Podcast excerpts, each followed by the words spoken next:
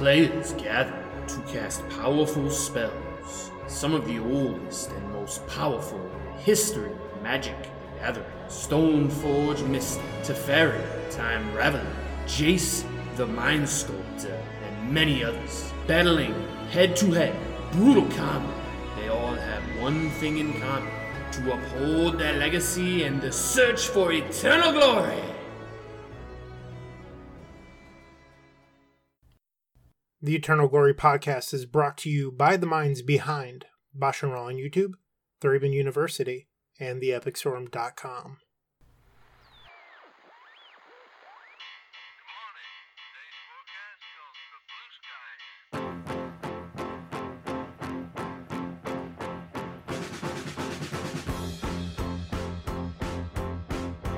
Hello, and welcome to episode 54 of the Eternal Glory Podcast, The Daze of Our Lives. I'm Phil Gallagher, joined as always by Bryant Cook and Brian Koval. How are y'all doing tonight? Just delightful, Phil. Happy to be here. Big fan of Daze, so I can't wait to see what this episode has to bring. Yep, I'm a big fan of Bryant complaining about Daze, so I'm also looking forward to this episode. Uh, also, really enjoying your uh, sultry intro voice tonight. You really laid it on thick, and I appreciate it. Oh, yeah. Got that old school New York City radio DJ thing going on. This is the ASMR version of the Eternal Glory Podcast. This one goes out to all the ladies. Or, you know what? Fuck it. It goes out to everyone. Like, happy to have you here listening, whoever you are. Uh, I am I I am getting ready to be tired. Uh, work t- work starts for me tomorrow. Um, my sleep schedule is perhaps not the most normal and healthy right now, so the next week is going to be the the, the harsh slip back into normalcy, and I'll no longer be a full time content creator. Amen to that. I am in the same boat. I have another week. I go back next Tuesday. Uh, we record on Tuesday night, so I'll, I'll, one week from today, I will be tired and miserable and no longer a full time content creator. Also, Where did the summer go? I have been spoiled. Like some parts of the summer obviously sucked, but like for the most part, like I, I got to live the dream of just like being a full time YouTuber for a couple of months, and uh, that was that was really neat. It was it was fun. The flexibility was great. Watching the YouTube numbers shoot up is like this crazy hit of dopamine that now I'm going to have to like wait a while to match at the same degree. yeah, it was definitely. It gives me a lot of power and comfort going into my school year because my school is in a bad spot. Like, I don't know if I've mentioned this on the cast in previous episodes, but of the six people on my team, four of them resigned over the summer, and none of their positions have even been posted to start interviewing. And the school the school year starts in a week, and we're the team in charge of training and safety. So nobody's going to be trained and nobody's going to be safe because it's going to be like on me and one other dude to do the job of six people. And not even posted, no interviews scheduled, just, you know, fuck it. So it is nice knowing that I have a full time YouTube content creation job that could keep the lights on if it has to. If I got to bail real quick, I have that in the back pocket. And it, it's been really comforting to although obviously COVID 19 is terrible and its effect on the world is terrible, but having a year and a half where I could really sink into YouTube, plus this past summer on, as the cherry on top to like really dig in as well. I mean, this this could be a job if it has to be. That's the dream. I've been, you know, starting to entertain the idea, like not immediately, but like, at at what point does does this become pivot career? And I just like dive in. You know, at what point does you know this outpace my pay for Latin Academy over the summer, and and I stop doing that? You know, there's a lot of things that a year ago, three months ago, even would have seemed ridiculous, and now it's like, uh, content creation is is real. Yep, you look at uh Numot the Nummy, who has just took like a gap year between like college and real life to stream every day, and then realized, oh shit, this is a job, and now he just does this full time. Caleb Durward used to travel to Star City events, has a GP top eight or two on his record, and then just quit going to events because why would he? He makes more money on Twitch. Michael Jacob did the same thing. Yeah, Michael Jacob and Caleb were also very early adopters of the content creation stuff. Right. So I feel like they're just leagues ahead of everyone else because they've had an extra five to six years before anyone else even considered it. Yep, Cedric as well. Uh, Cedric was also one of those like magic grinders, just sort of floating through life, no real direction. Landed on content creation. Now he runs an apparel company, uh, edits Star City games. Incredible casting career, both for Pro Magic and the SCG circuit. Like, uh, th- this is a, a real thing if you put your nose down and make it work. Although I will say this, uh, the Pro Tour dream may not exist, but that's a different topic. Well, guess what? This has nothing to do with the Pro Tour. Yeah. Like the pro magic dream is content creation these days. Get ready for it. Also, I prefer to remain hopeful. Even though WotC over the last like two or three years hasn't really done anything to earn the benefit of the doubt, I will always hope that somebody in there is screaming loud enough that eventually good things will happen. Like they're they have an open application out for a uh, like premier pro league coordinator or pro events coordinator, whatever they're calling it. And I know applicants for that program include Randy Buehler, Cedric, like big names who know how to run tournament series, and also people who are invested in the Magic Pro dream and not just you know, like penny pushers behind the scenes who don't know much about Magic or never had a pro dream of their own. Like, I, I think that I'm going to give them a chance. Let them roll out what the next thing is before we assume it's terrible. Which is fair. Uh, my point was more 10 years ago, probably even longer than that, like 15 years ago, growing up. Uh, like there's a, you know do i go to college? Do i or do i try to pursue pro magic? A lot of people i know were like you know i'm just going to grind star cities. I'm going to skip college. Maybe i'll go in a couple of years.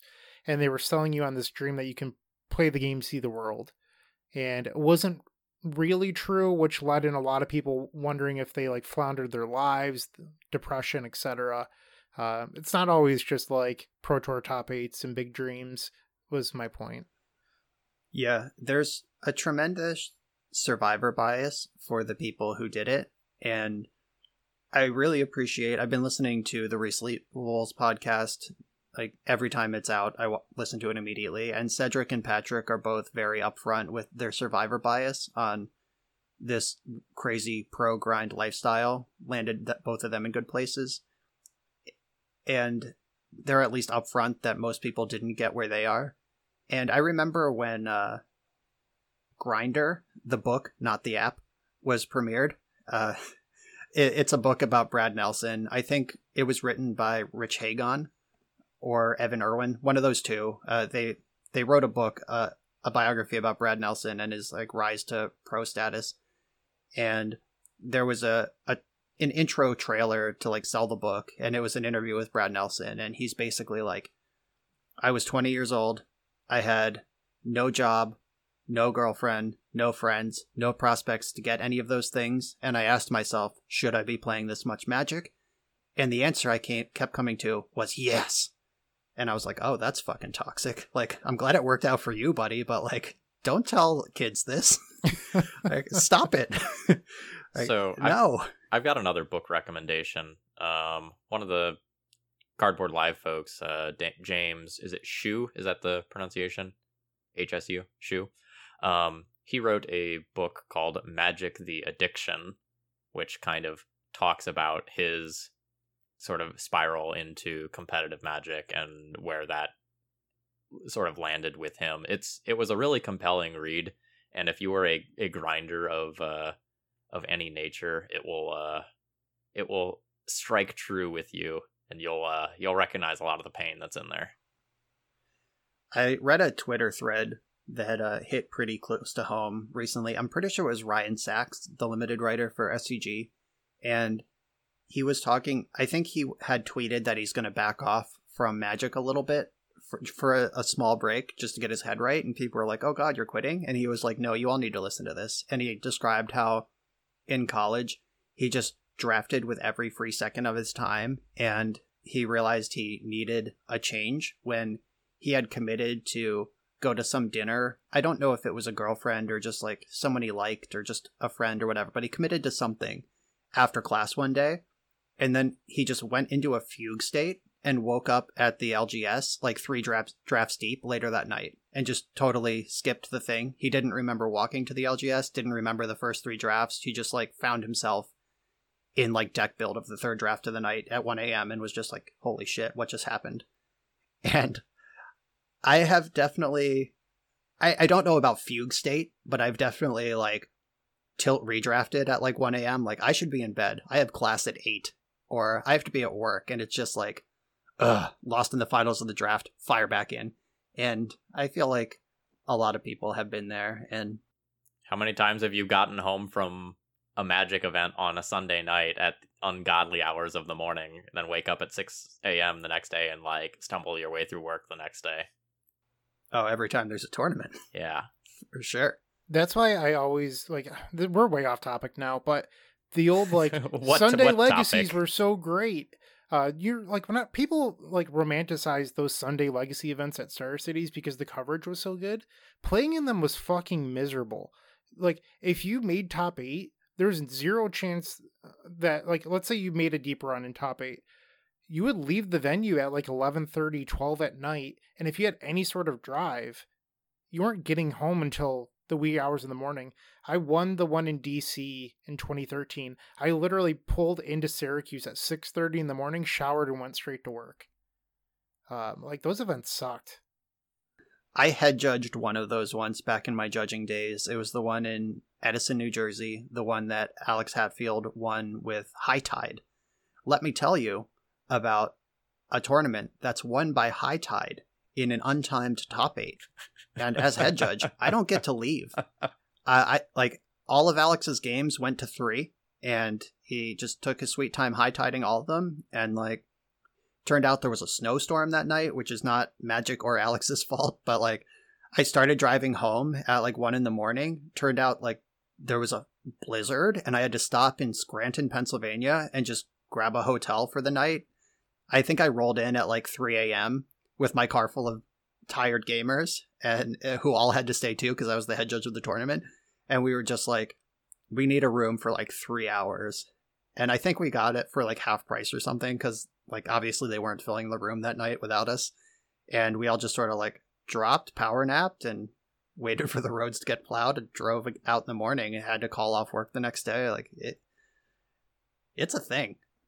I remember top eighting a uh, classic in Baltimore, and it was like back when Shardless Bug was big. So I was playing like a Death and Taxes versus Shardless Bug match that, since it was untimed, lasted lasted eons. It was like an hour and a half long match, and like I, I lost, and then I got to like leave and do a four hour drive home. Like we had to get dinner first before we left. Uh, that one was rough. Jersey was also bad. Jersey was was rough. Should have won your match. At least make it worth it. This conversation is like making me reminisce about like watching your friends succeed in top eight sometimes, and how I just haven't experienced that in over a year and a half now. Uh, what's that like? Because among my friend circle, well, I have two people who I would consider very close friends who I travel with regularly to Magic tournaments. One of them will like take it upon himself to scout the top tables for me if I'm making a deep run. He'll have my top eight match proxied up by the time I I win my win in. He's like, "Do you want to practice real quick?" And he just like has the deck ready. That's one of my car mates. The other is like, "Would you fucking lose already so we can go get dinner?" and uh, those are the two people I travel with.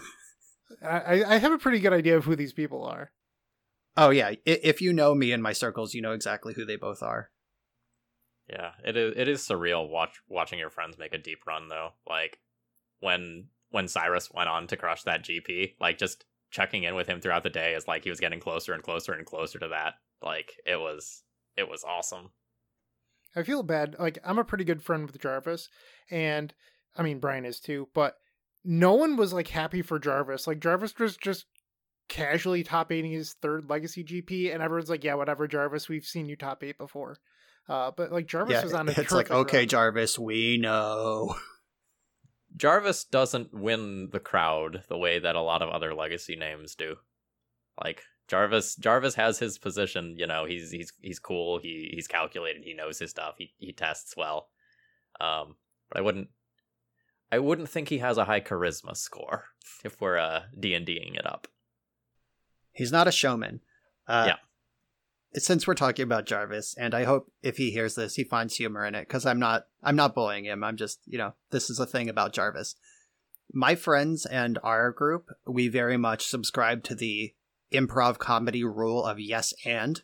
Like any stupid thing that is said, to riff off it, you go yes and, and you add to it. You never say no or that's stupid or that's not how that works. Like that, that's that's the first rule of improv and Jarvis is a firm no but. Like everyone else is yes anding, and he's like, that's not even how that works. Why would you say that? Stop doing that. That's not even funny. And it's just like, come on, man. He's like, like straight man is also a, a comedy trope where it's just like the one guy in the middle of the the improv group who just doesn't realize there are jokes happening, and he's like the straightest man to the point that he's backwards, and that's Jarvis. He he is the the anchor in your inc- improv squad. Well, Love you, Jarvis. If you've ever listened to the uh, community podcast, they talk about how every episode the straight man changes, and every episode is written to have it rotated, so there's never the straight man for two episodes in a row. Uh, that's always interesting as well if you look at it from a television perspective. That's clever. I didn't notice that watching Community. I guess we can move into life updates. Yeah. Oh wait, let's you, uh, mean, you mean start the podcast? Oh, oh, I guess you two have done yours. Uh, we just went deep off the rails. So this is just going to be a short thing. Before I watched Suicide Squad with the wife, we were both like, "Well, have you seen any of the reviews?" And I'm like, "Yeah." Either apparently it's like the greatest movie ever made, or it's absolute dog shit, and that's how everyone feels about it. So we watched it, and at the end, we were just like, "Eh, not bad for a DC movie." But like, you wouldn't read that anywhere on the internet. Everyone's opinions were just so hot or cold, or may- maybe people that like feel the way that I did didn't, you know, share that information about the movie. But it was just fun. It was cute. It felt a little bit more like a Marvel movie. Like there was a little bit more, you know, fun in it, but still, you know, that DC darkness. It's worth watching for free on HBO.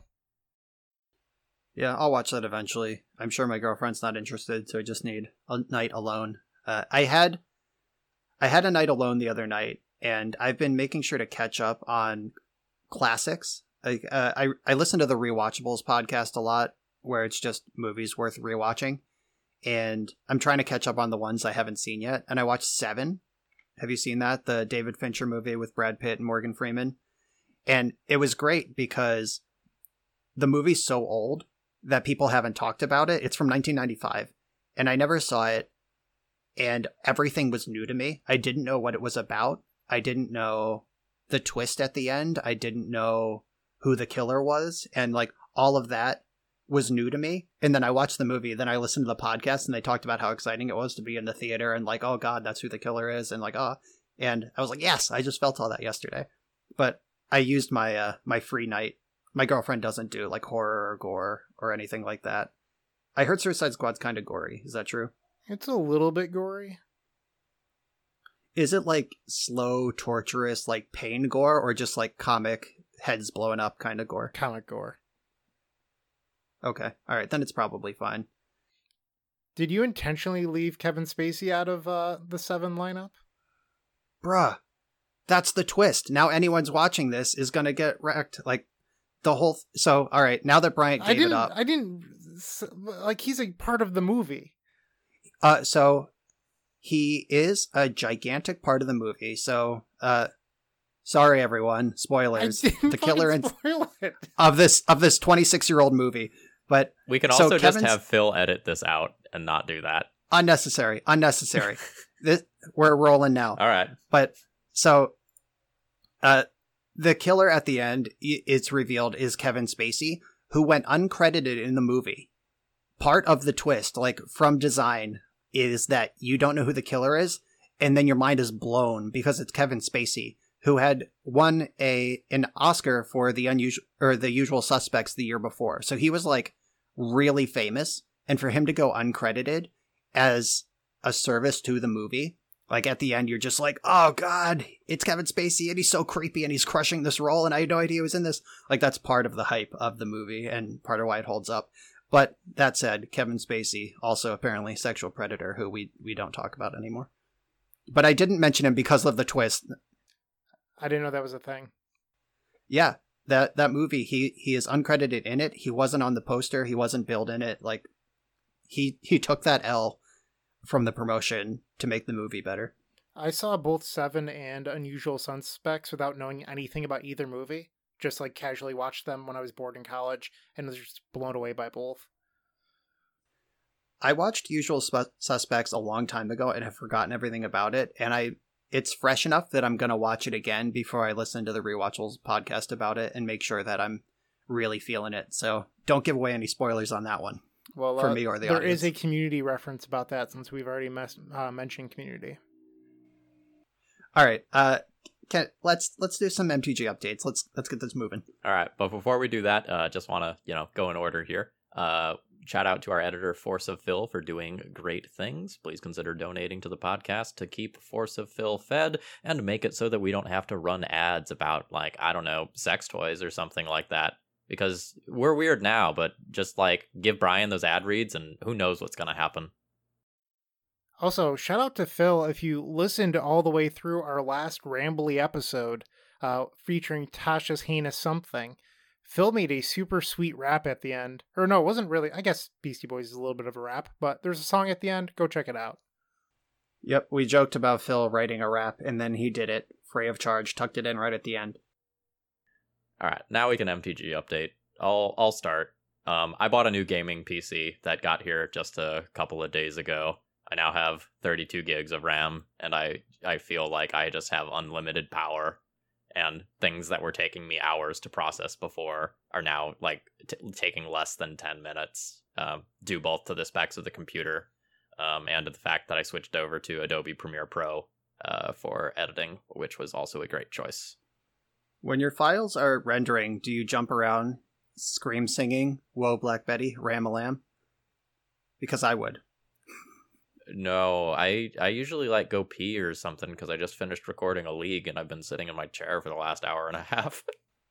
Do you not scream sing "Ram a Lamb" while you're peeing? Because I do every time, whether I'm exporting files or not. With 32 gigs. As long as the flow is good. God damn it. With 32 gigs, do you find that you're actually using all of it when you're exporting? So n- normally when I'm like exporting a video or rendering a video, I can have Magic Online open, sharing my screen on Discord, and I can still do both. It's just Magic Online itself is a little bit laggy, but that also might just be the program sucking.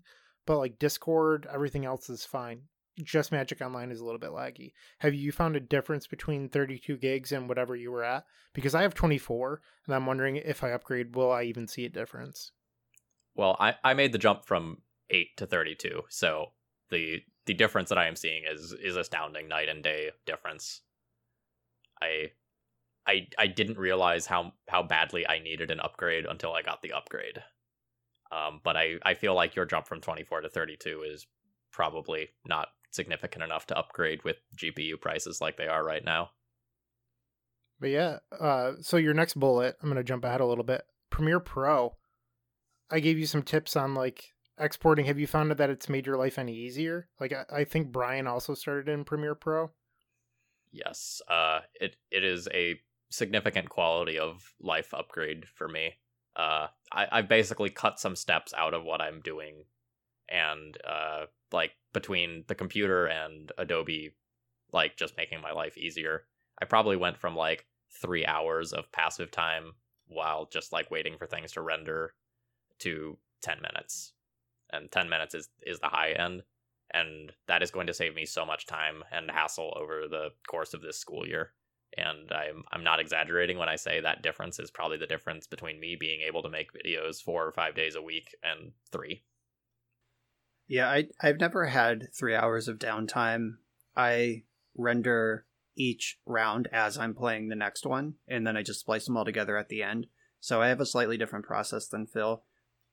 But uh, Premiere Pro is okay. Like honestly, the rendering time seems not that different from DaVinci, which I was using before. But the important thing is there's been sort of this chirp on my audio in my videos. It's like it shows up maybe once or twice per two hour video, but it's just this like split second loud chirping noise that some people have pointed out, some people have complained about here and there, and I'm like, I don't know what it is. I'm sorry.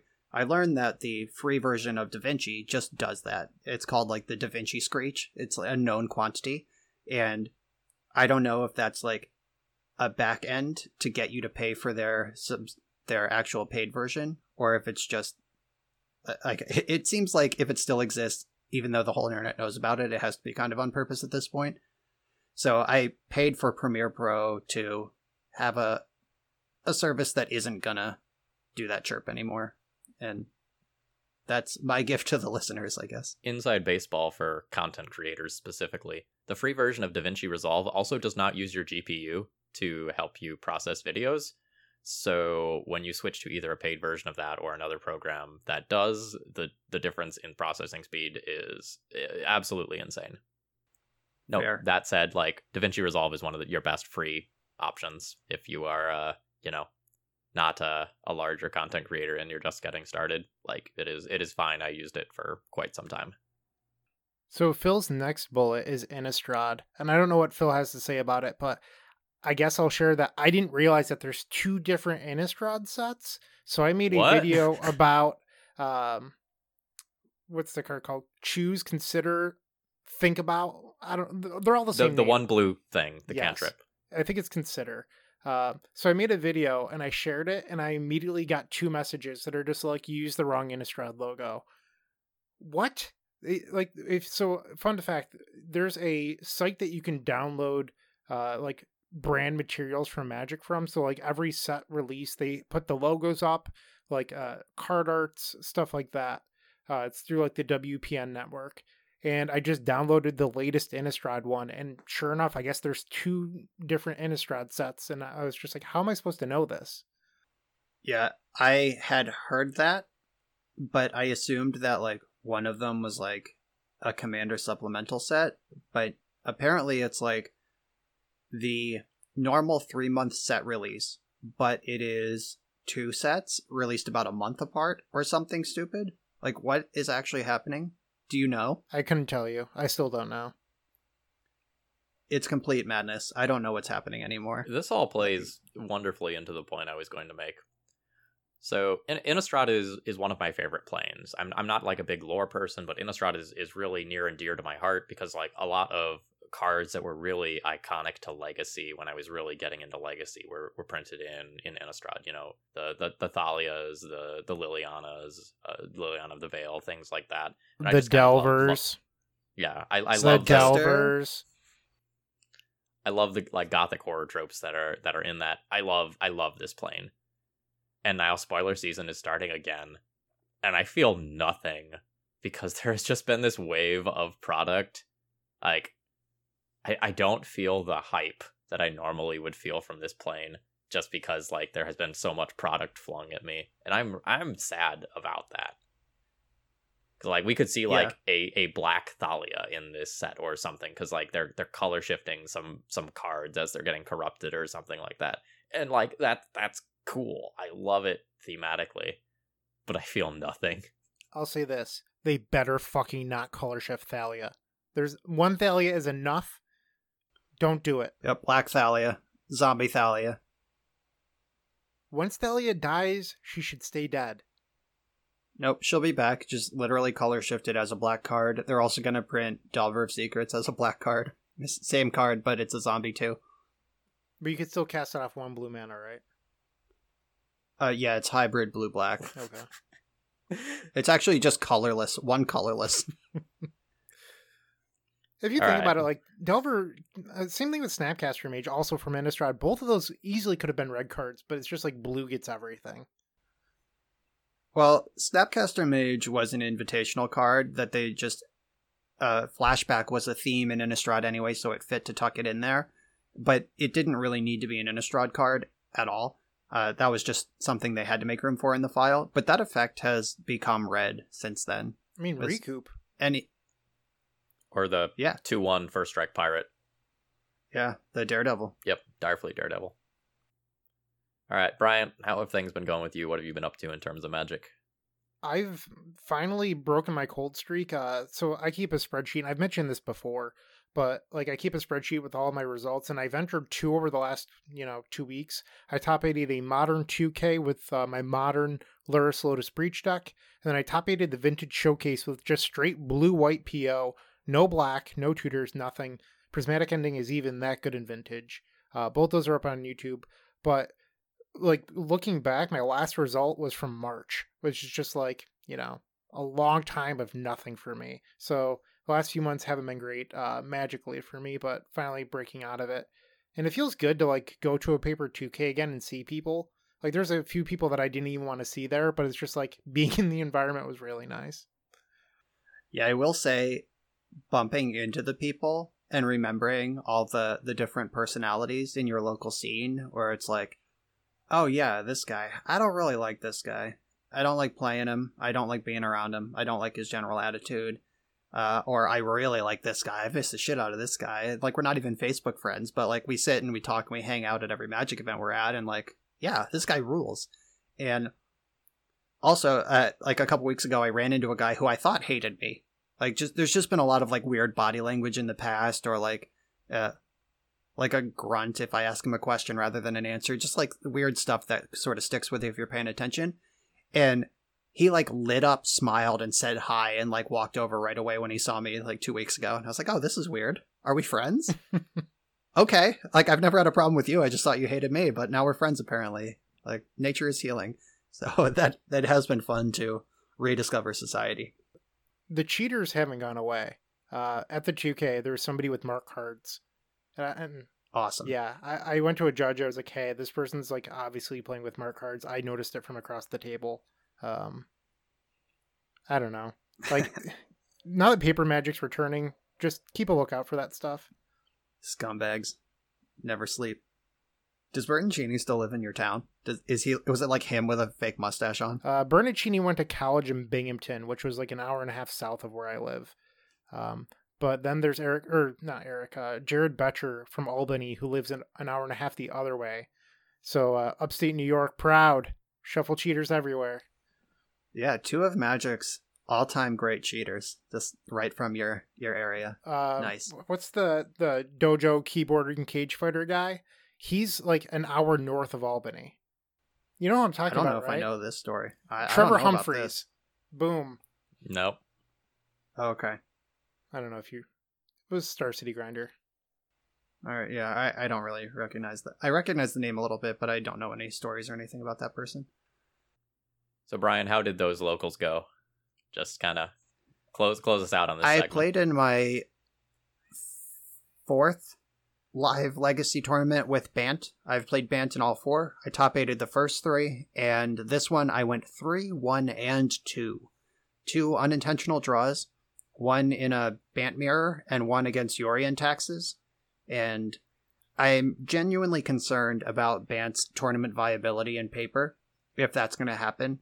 Like, neither player played slow in our matchups. I mean, I think my Bant opponent was a little too deliberate starting on turn one. Like when you're in a Bant mirror and you know it, you have to like ponder a little quicker on every turn of the game. And uh, he just kind of didn't. But he wasn't playing slow. He was just playing normal rather than fast. And uh, my match against Yorion Taxes was actually against David Lance, very capable player. And we were playing so fast that we ended up having multiple judge calls and like stuff just going wrong. Like we were just throwing cards around and like out of order sequencing and just shortcutting everything and still couldn't get our match done in time. Which was fine for him because I got paired up in the last round. He just needed a draw to top eight and I needed a win. So, rah, rah, rah, rah, rah. that's not an accusation. Uh, It was a great match and he played a lot faster than he needed to. But yeah, it, it sucks that twice I couldn't close out a match just due to the time. And I've been talking with Zach Allen since then. We're trying to figure out a way to speed Bant up for a paper play. And I think we found some cool ideas. And I'm not ready to talk about them yet. I think Zach has a tournament this weekend and I don't want to blow up any of his tech. But we found some cool things we're going to try. So while we're on the topic of draws, playing Paper Magic again and getting to draw the last few rounds just feels wrong. Like the modern 2K was seven rounds. I went 5 0 and then got to double draw in, and it just doesn't feel like that should be allowed. I understand that's like an aspect of playing paper, But if Magic could somehow eliminate attentional draws without people just like sitting there pretending to play for an hour, it'd be great.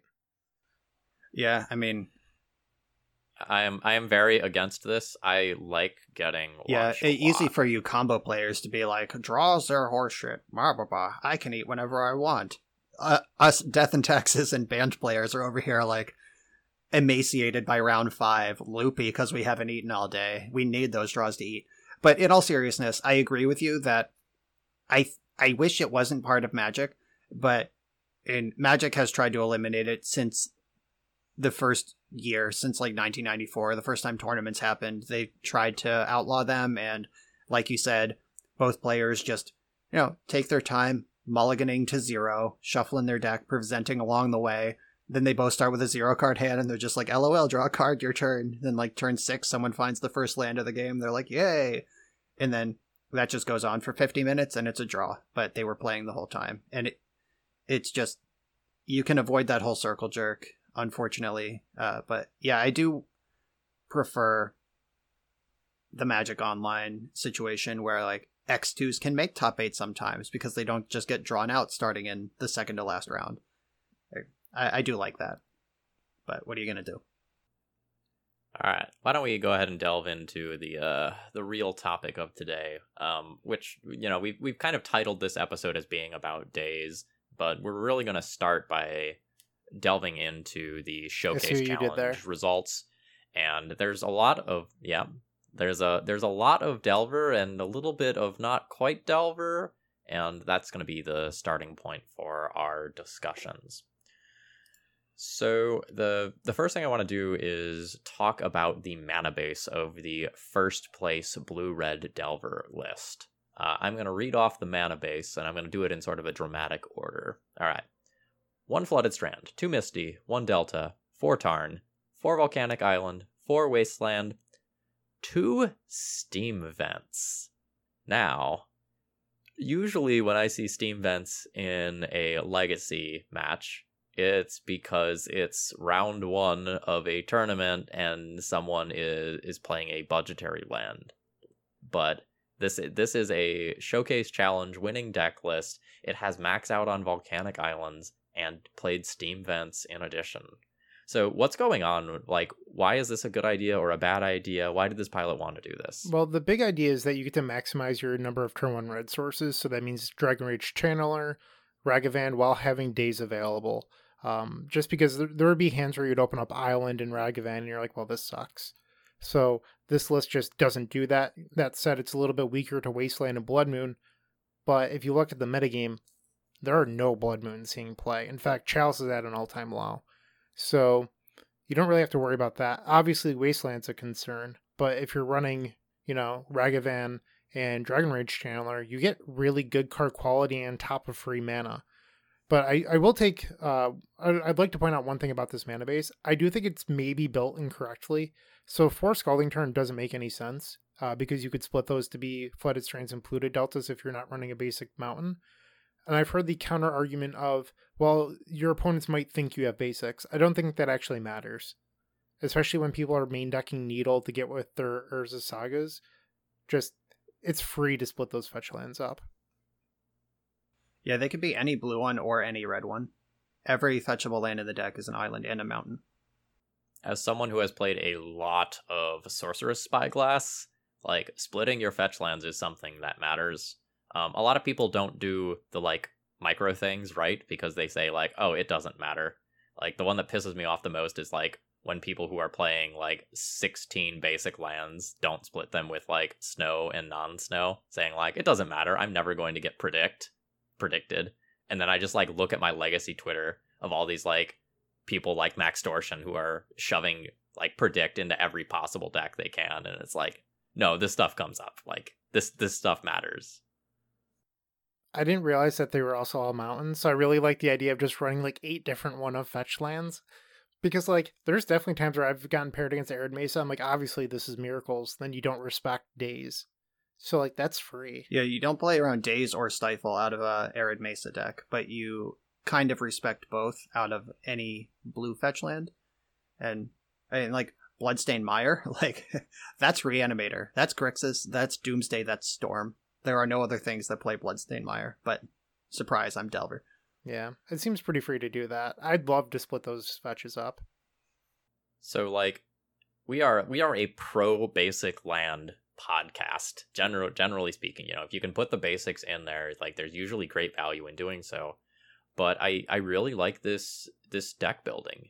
You know, if if you want to fetch a mountain on turn one for some reason, like say to play a Ragavan or a Dragon Rage Channeler, like that means that you're not getting to Daze, and that's a huge opportunity cost. Um, Murktide Regent requires blue blue. Mountain doesn't contribute to that. And when you start getting into some of these weird like island and mountain plus a Peril Wasteland draws and your mana doesn't do what you want it to do, you can sometimes just lose the game to a minor fumble with your mana. I get a lot of donation decks that ha- they're like a three color legacy deck that's kind of aggressive, might have Daze, has like a swamp, a forest, and an island in it, all basic, and it's like you don't get to do that. like, uh, you can't play Daze in a deck with like basic swamp, basic forest, and three wastelands. Like that's it's not gonna work. Uh, if you fetch to like play your Tarmogoyf with mono basics, then you're not getting abrupt decay or you're not getting ponder on curve, and it, it's just like at some point you have to just lean in, and this deck has leaned all the way in, and I respect the hell out of it. So one thing I'd like to point out is like a month ago, I recorded a donate or not a donation deck. I recorded a video with Max Carini, who is Wonder Pro, plays a lot of Doomsday. And Max was a very early adopter of playing one of Watery Grave, and that deck is a fifth Underground Sea because of how bad the basic swamp was in your Daze deck. That's the same sort of philosophy that these Delver decks are now picking up. And I'm not shocked, I mean, pun intended, to see more Shocklands in Legacy. And you'll notice that in the eighth place Doomsday list, there is a Watery Grave. So maybe this could be a trend moving forward. I know that, like, traditionally in Legacy, you see Shocklands and you think, oh, they're a Field of the Dead deck, but maybe just maximizing dual lands is going to become a future norm. I think Legacy heuristics are changing. Um, let me. I think Legacy deck building heuristics are changing. So, like, Unholy Heat is starting to become a card that is like at the top of your consideration when you are playing a deck like Blue Red Delver. Whereas for years it was just like, okay, four four lightning bolts, one or two chain lightnings on top, or if the meta is right, like it's a forked bolt. And now because of the presence of things like Dragon Rage Channeler and sometimes things like Mishra's Bauble as well, uh, Unholy Heat becomes just this amazing removal spell. And the Delver decks aren't all starting with four Delvers anymore either, which would have been blasphemy a year ago. Well, I'd like to make note of something. So you're talking about how the heuristics of deck building are are changing, and I'm going to go off on a tangent. I know that Brian's going to roll his eyes, but when people talk about the ban Daze discussion, people go, "Well, why should we ban a card that's 20 years old?" deck building has dramatically changed over the last 20 years. And like the way that decks are built now is that everything is so snowbally, which just like didn't exist even three years ago. And I just love that you pointed out the deck building philosophy change in the recent years. And it's definitely true, especially with like the age that we're in where like deck lists get posted, you know, three times a week for each format or whatever um, the information that we have is just so up to date and everything has become so much more finely tuned at a faster rate i i made a post it, it was just like you know a clickbait video title uh, for it was uh, a blue white show and tell deck uh, with monastery mentor and like my tagline was like are you ready to fight show and tell or are you ready to fight mentor they take completely different answers and matt sperling just replied with a picture of Daze I was like, okay. Uh, there's one answer that gets them both, I guess. so, I mean, there is a reasonable counter argument that whatever like crazy busted three drop planeswalker comes out next, you can daze it. And that keeps some check on just leg- snowball legacy. And I mean, you know me, like I won't miss Daze. I've been pretty open on Twitter that I think Daze being banned would be fine. Um, I don't know if we want to do the the Daze versus Ragavan conversation now, or if anything's needed. And why don't we uh we table that and come back to it because I I think there's more interesting things in this deck list than Daze. All right, stay tuned. We're going to talk about Daze versus Ragavan versus Nothing in a, a brief ban list discussion. later. Okay. So the thing that I, the other thing I, I thought was really interesting about this first place Delver deck list is that there are three Court of Cunnings in the sideboard, which is a card that like I know Brian just desperately tried to find a home for and was just kind of unsuccessful at, doing it despite putting in the in the work. What do you what do you think of this here, Brian? Uh, well, let me tell you, this past weekend, the first loss I took in my Legacy tournament was my opponent who had turn one Ragavan that connected, took my Carpet of Flowers, and then cast Court of Cunning Oh baby, off of Carpet of Flowers. And I was like, are you kidding me? I hate my life. I'm quitting Magic. I wasn't quite like that, but I uh, I lost a three game set against Blue Red Delver, easily won game one, and then Court of Cunning buried me in the the two post board games, and uh, it was good. It was real good. Like you're not playing from behind. You have creatures. If your monarchy is somehow challenged, you're gonna get it back pretty quickly. You have haste creatures. You have flyers. You have shitloads of removal, and this is a really scary place to put a Court of Cunning. Well, I think if you look at it, the the top control deck at the moment, this is the first time it hasn't run red in a long time. So the the of Cunning usually doesn't have to worry about Pyroblast because you're not boarding it in for the Delvermere. So if you just stick it against Bant, they have to Prismatic Ending it, which takes three mana.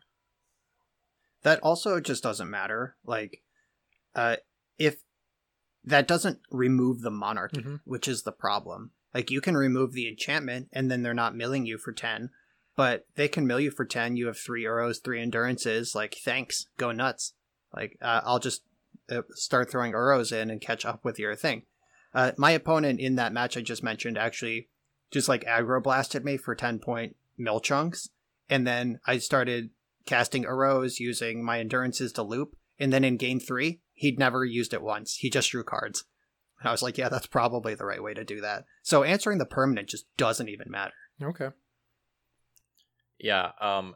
Side note for those of you who don't watch all of my content, I I played Mill recently, and there are a few things in crushing as crushing in Magic as like milling your opponent out completely, and then one of the final cards in their hand is an endurance, and they get to shuffle it all back in. That was one of the few moments in Magic where I just felt like totally and utterly defeated. Just like fork in me, I'm done. I want to quit this league. So I have two quick points about Court of Cunning if I can drop them really fast. So the first is that usually you see a lot like one Court of Cunning in most lists. I think three in this list is fairly spicy. But there's also another application that we didn't discuss, which is Doomsday. You can actually board in Court of Cunning against Doomsday if you don't want like Lightning Bolt in your deck. That said, I think Lightning Bolt's actually pretty good against Doomsday. But Court of Cunning shuts off their ability to pass the turn with Doomsday. Like you have to win on the same turn. And if you're a Pyroblast deck, it becomes a lot more difficult because they have to cast either Ideas Unbound or Brainstorm to get into that pile. So you're putting a lot of pressure on them, and they can't use their personal tutors because Ragavan exiles the top card too. So you're just like shutting them down from ever doing anything in separate turns. So you get to bottleneck them on mana, which makes Daze more alive as well. Yeah, court's real good. I was going to add to the endurance uh, versus mill conversation. Uh, in consuming a lot of Patrick Sullivan content lately, I get he provides this awesome game design perspective, and a phrase that he uses a lot that I really love is "up to no good," which, if endurance one card KOs your deck, you're up to no good, and you deserve it. Uh, if plague engineer wipes out your whole deck, you're up to no good, you deserve it. Like I just really like like coming from the player perspective, uh, especially since like 2019 when Modern Horizons came out, we got Plague Engineer and Elves players and Goblins players and Death and Taxes players are all like, "What the hell is this shit? Like, uh, how am I supposed to play my deck?" And the game design perspective is, well, you're up to no good. If your deck is full of X ones that are all the same creature type and you don't have any creature removal, you're up to no good. And it's just a backstop for the format. And I've really taken a shining to those type of cards. Like I've loved those type of cards as a control player without knowing what they were put in the file specifically to do. Like obviously I can read endurance and see what it's there to do, but the conscious effort to stop people who are up to no good, including Mill. Like that I really like cards like that and I like that it's done with a lot of intentionality and just thinking of it in those terms completely switched my perspective on yeah, Plague Engineer is a little too pushed. It should have been symmetrical. Maybe it didn't need Death Touch. Like, there's a lot of things I've said about Plague Engineer over the years, but like, no, you're up to no good. Put your goblins in the graveyard. I don't feel bad for you. Put some removal spells in All your right, deck. we, we we need to move past this point, or like this is going to become the whole episode. All right, I've wrapped it up. Okay, cool. Brian's Um, up to no good. Do we have anything else we want to say? I'm not. I'm up to only good. All right. All right, are, are Uh, we did ready? we call ahead, out Phil. that there's only two Delvers in this deck list? Yes. Okay. Just want right. to make sure we didn't miss that. So that that's actually a good thing to bring up now because when we look at the fifth place Delver deck list, it does not actually have Delver. So the creature base for it is four Ragavan, three Murktide, four Dragon Rage Channeler, and one Brazen Borrower. And then most of the rest of the stuff is just the normal Delvery stuff, two Unholy Heat, one Pyroblast, and two Baubles in the flex slots. And there's been a lot of theory talk, hypothetical discussions, and starting to playtest like is is Delver actually good in in Delver? And the answer is like maybe you don't need it because like uh, it was not just this list that went Delver list; it was multiple lists in the top 32 of this challenge, uh, which is super interesting. This is something that has come up in other formats. Um, this deck here, this is a modern deck with better counter magic and slightly better mana base. This is the way the deck is built in modern. You just always throw cards in the graveyard. You're always moving towards Murktide Regent, Jet Dragon Rage Channeler. You start getting card selection as early as turn one off Mishra's Bauble with it. And Delver just doesn't fit that plan. And if you look back into Pauper, like Blue Red Delver, many probably like five, six years ago, was just the default best deck in Pauper. And then I started playing the format and I picked up that deck because it's totally my shit and it was good. And I played it and just realized Delver's the worst card in that deck. And I cut it for more resilient threats, more better card selection, and just Izzet Delver became is it Scred over the next six months. Like Delver just left that deck. It it was there because people liked it because there was some power level memory, and it just it was the worst card in the deck by a lot. So we have at least two other non-rotating formats with precedents that Delver is just not worth the slot in Delver anymore. Well, we've talked about it, and this is a reason not to run Delver. Mishra's Bauble. It doesn't flip your Delvers, but it's also really good with Expressive Iteration and Delve. So when we first saw this set, we said, hey, Mishra's Bauble is really good at, you know, creating those Dragon Rage Channeler uh, surveils. And why, like, it did have this friction. And the answer might just be don't play Delver. That way you can maximize your baubles so you can make your expressive iterations better. Your Dragon Rage Channeler becomes a 3 3 a lot faster. It just makes a lot of sense. So I think the next thing we're going to see with these decks is people messing with how big you want to be. So like now now that people are messing around with Delver like at what point do you start slotting in say predict because you can cast a spell you can like cast a predict and use Dragon Rage Channeler to always hit with it, right?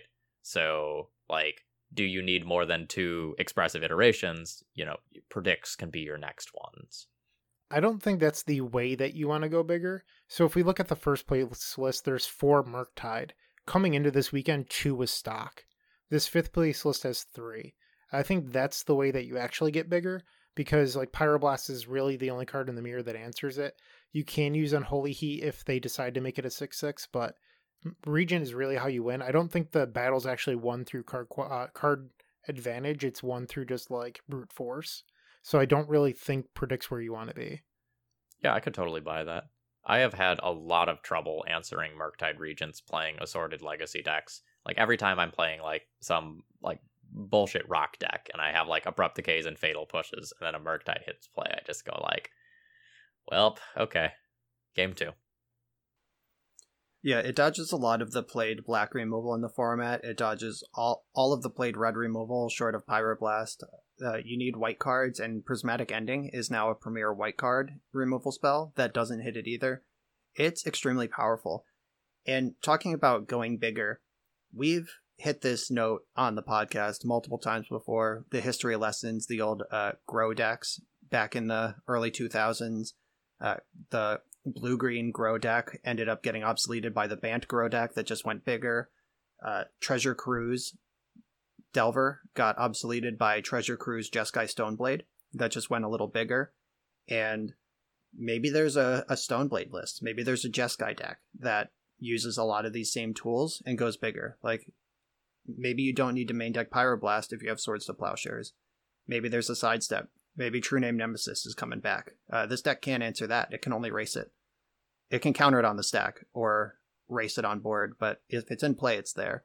So there's there's a lot of things that we've seen in history in legacies uh, evolving metagame over time, just magic's evolving metagame over time, where add a color, go a little bigger, get better removal.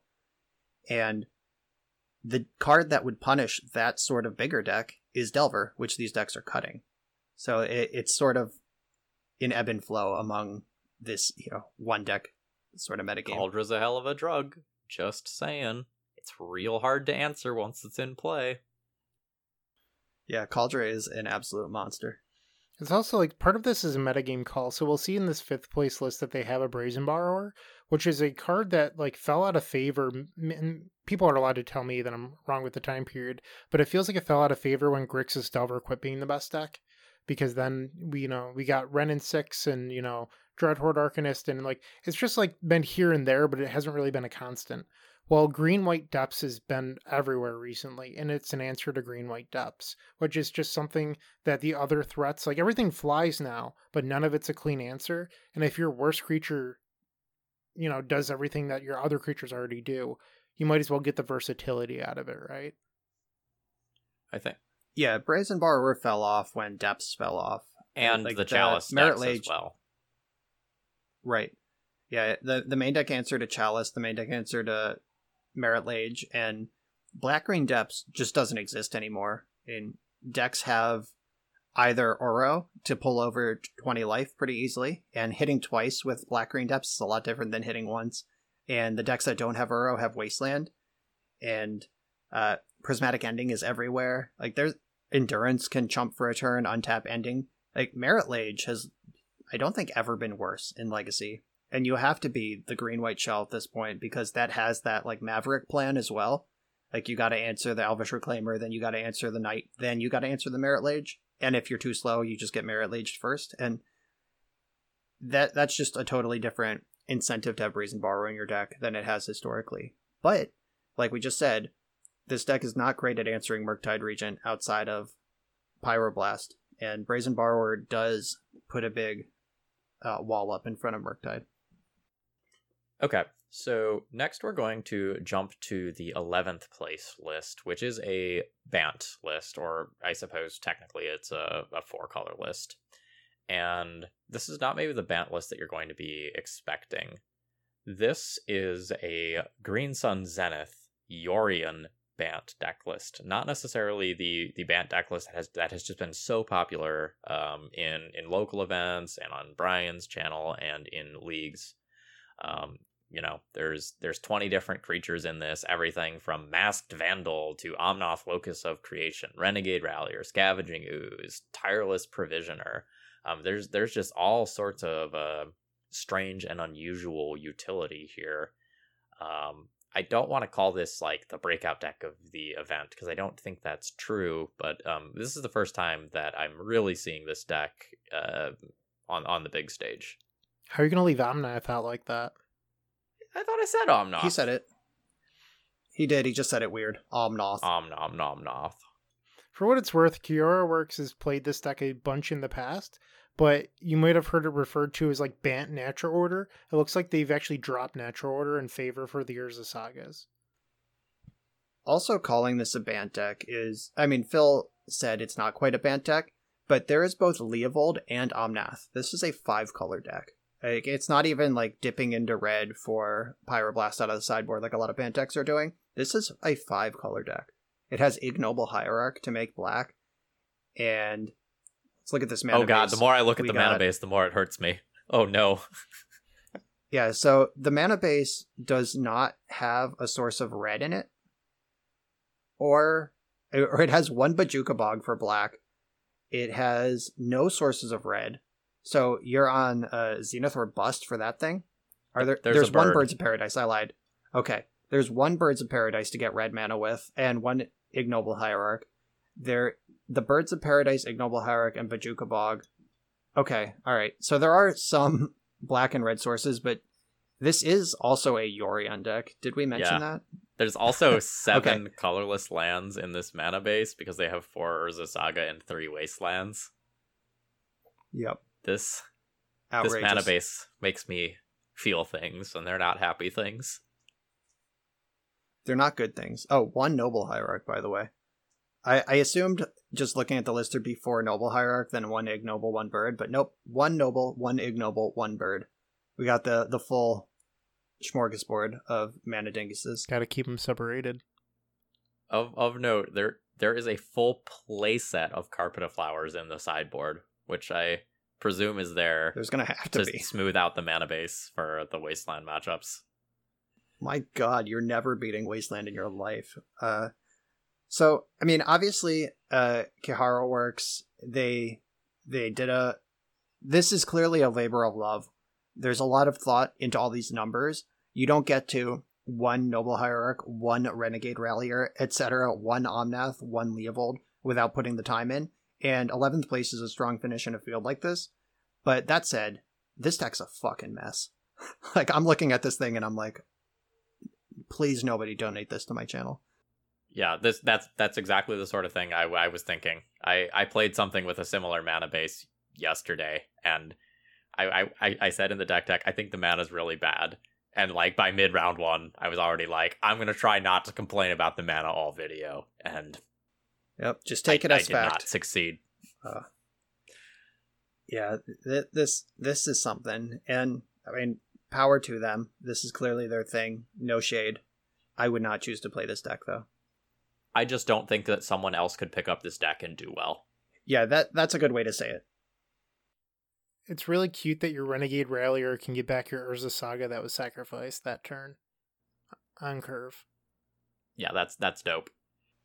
Yeah, Um, great. I think there's a lot of times where a dedicated pilot of a deck can do really well with a deck that they have built and tuned. And one of my favorite examples of this is like Sam Black building that like Zombardment deck, taking it to an SCG event, and I, I don't remember exactly what he did. He, I don't know if he won or he top eighted with it. that was a Grand Prix, even better than an That was a Grand Prix. Yes, Oh it was a Grand Prix, and uh, the, he had been writing about the deck for a couple weeks on his Star City column, just sort of like he would write whatever his actual column was, then at the bottom be like, "By the way, I've been noodling around with this in Legacy. I think it might be fun." And his friend and testing partner, also a uh, Platinum Pro at the time, Gaudenis Vidugiris, was like, "Hey Sam, ship me your list for this GP," and he was like, "No, I can't do that in good conscience." And then they both ended up top eighting. Gaudenus was on a different deck. He was just on like a normal legacy deck. But Sam was like, yeah, I would have shipped it if I knew. It was actually good. Really cool. to finish the point, and then a bunch of other people tried to pick up that deck list and floundered with it because it was just one of those things where you know he as the primary pilot like knew exactly what he wanted to be doing how he was going to play matchups and, and approach things and a lot of that nuance was just lost by someone looking at the deck list for the first time For sure. We ready to talk about Urza Saga Death and Taxes? Yeah. Um, so this one's a little bit further down the line. This one is in 26th place. Uh, the mana base for this D&T death list is 3 Karakas, 11 Plains, 4 Port, 4 Wasteland, and 2 Urza Saga. Uh, in fourth place, Phil, there is also a Yorion Urza Saga Death and Taxes deck. Why don't we talk about both of them? Uh, so this one is a non-Yorion build, and then we can talk about the Yorion build. Does that work? I mean, let's let's just generally talk about like theory here. Um, Ur- Urza Saga in Death and Taxes is sort of an interesting inclusion that like kind of fits. You have a very important artifact one drop that is a part of your deck, Aether Vial, but it's not necessarily the sort of thing that is going to be good when you get it relatively late into the game. And the individual bullets that you might put into your Urza Saga deck, like Retrofitter Foundry, are not necessarily like amazing in Death and Taxes because you have other mana sinks. You have your equipment, you have your Rishadan ports, you have recruiter chains, and things like that. So while Urza Saga is like a slam dunk into so many legacy decks based on its raw power level, in Death and Taxes it's a little weird because the Urza Saga does sacrifice itself, right? And that means you go down a mana source in your deck that has a bunch of late game mana sinks. And there's there's some tension there.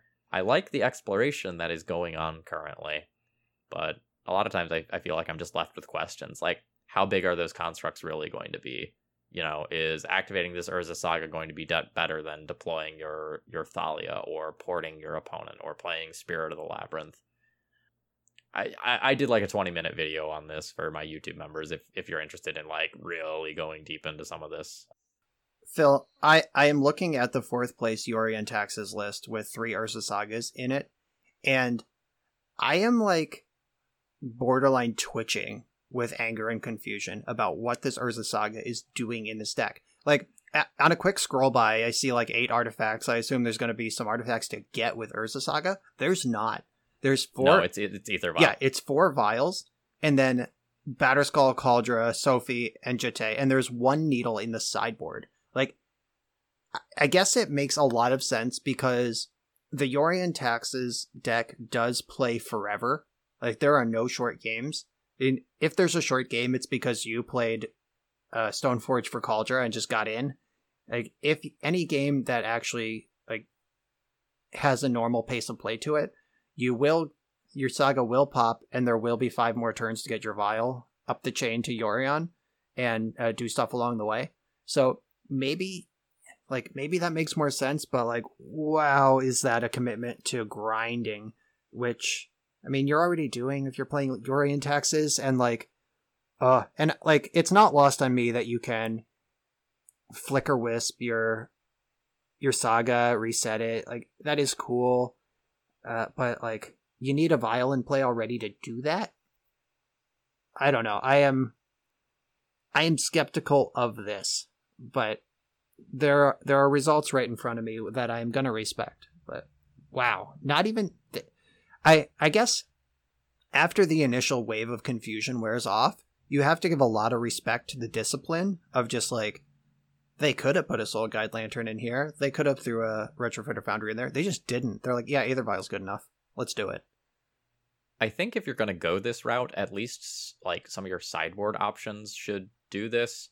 So like in in a lot of the builds that have Urza Saga, you see things like Pithing Needle and Grafdigger's Cage and Tormod's Crypt in the sideboard to kind of like plug some holes and make it so that you have more virtual copies of these things. Um, but for this one has the Pithing Needle, but it doesn't have like say a Grafdigger's Cage. It has Surgical and Rest in Peace and Containment Priest instead. So I was watching Alex McKinley play uh, Magic last night, and Alex got paired versus someone that revealed Yorion, played a basic plains, and I couldn't tell you the name of the one mana artifact that they played, but it was one mana, pay two mana, sacrifice it, flicker a creature. And I was just like, that card is not legacy playable. Uh, no disrespect to whoever was playing this, but you could be playing, you know, cards like that. Um, at some point, I think those aren't worth sideboard or aren't worth deck slots, even if you have 80 of them.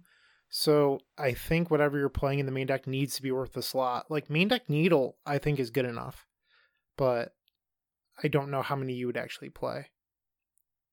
Or even like you could at least do something like a Shadowspear, for example, and then like rationalize like I'm going to win the long games. Hey, maybe I just need to get a little bit of life in the mid game so that I can make it to the point where I can start hard casting these these solitudes against like all these like Uro and blue red decks and things like that. I mean, you also get to make your Thalia a little bit bigger, right? Like Thalia becoming a 3 2, like she wins wars with first strike. Like that does matter. Shadowspear is a card that like I feel is incredibly high ceiling, incredibly low floor. Like when it's bad, it is, it is just an artifact for your Urza Saga construct count, and like that's it because you don't have the mana to actually equip it because you need to be doing other things. And when it's good, you just like gain nine life in a turn. Um, that that card has been really swingy and high variance for me. So I'd like to go off on a side tangent right now. Um, so there's really two builds of Death and Taxes at the moment. We have like the build in fourth place that's playing Yorion, and then we have the build that Phil originally wanted to talk about, the Coke MTG list in 26th place, which isn't playing Yorion. And talking to some Doomsday experts, there's this like mental game with playing combo decks against uh, these two Death and Taxes builds where the Yorion builds tend to play three copies of Deafening Silence and then one to two Mindbreak Traps on top of all of their graveyard hate. So their surgicals, their rest in pieces, whatever. Um, but the more stock builds don't usually play the hate in those numbers. And like, there's this mental block for a lot of people where they go, well, they it's an 80 card deck. What are the odds they have it? But it's actually the same because they play way more. So if you just jam into this 80 card deck, you think there's no way they have it, but then they do just because they play more. So like, don't just disrespect them because they play 80 cards. Not that I agree with playing 80 cards, but you can't just always jam because they're never going to have it. Like that's just not how Magic works, especially if they're playing more copies.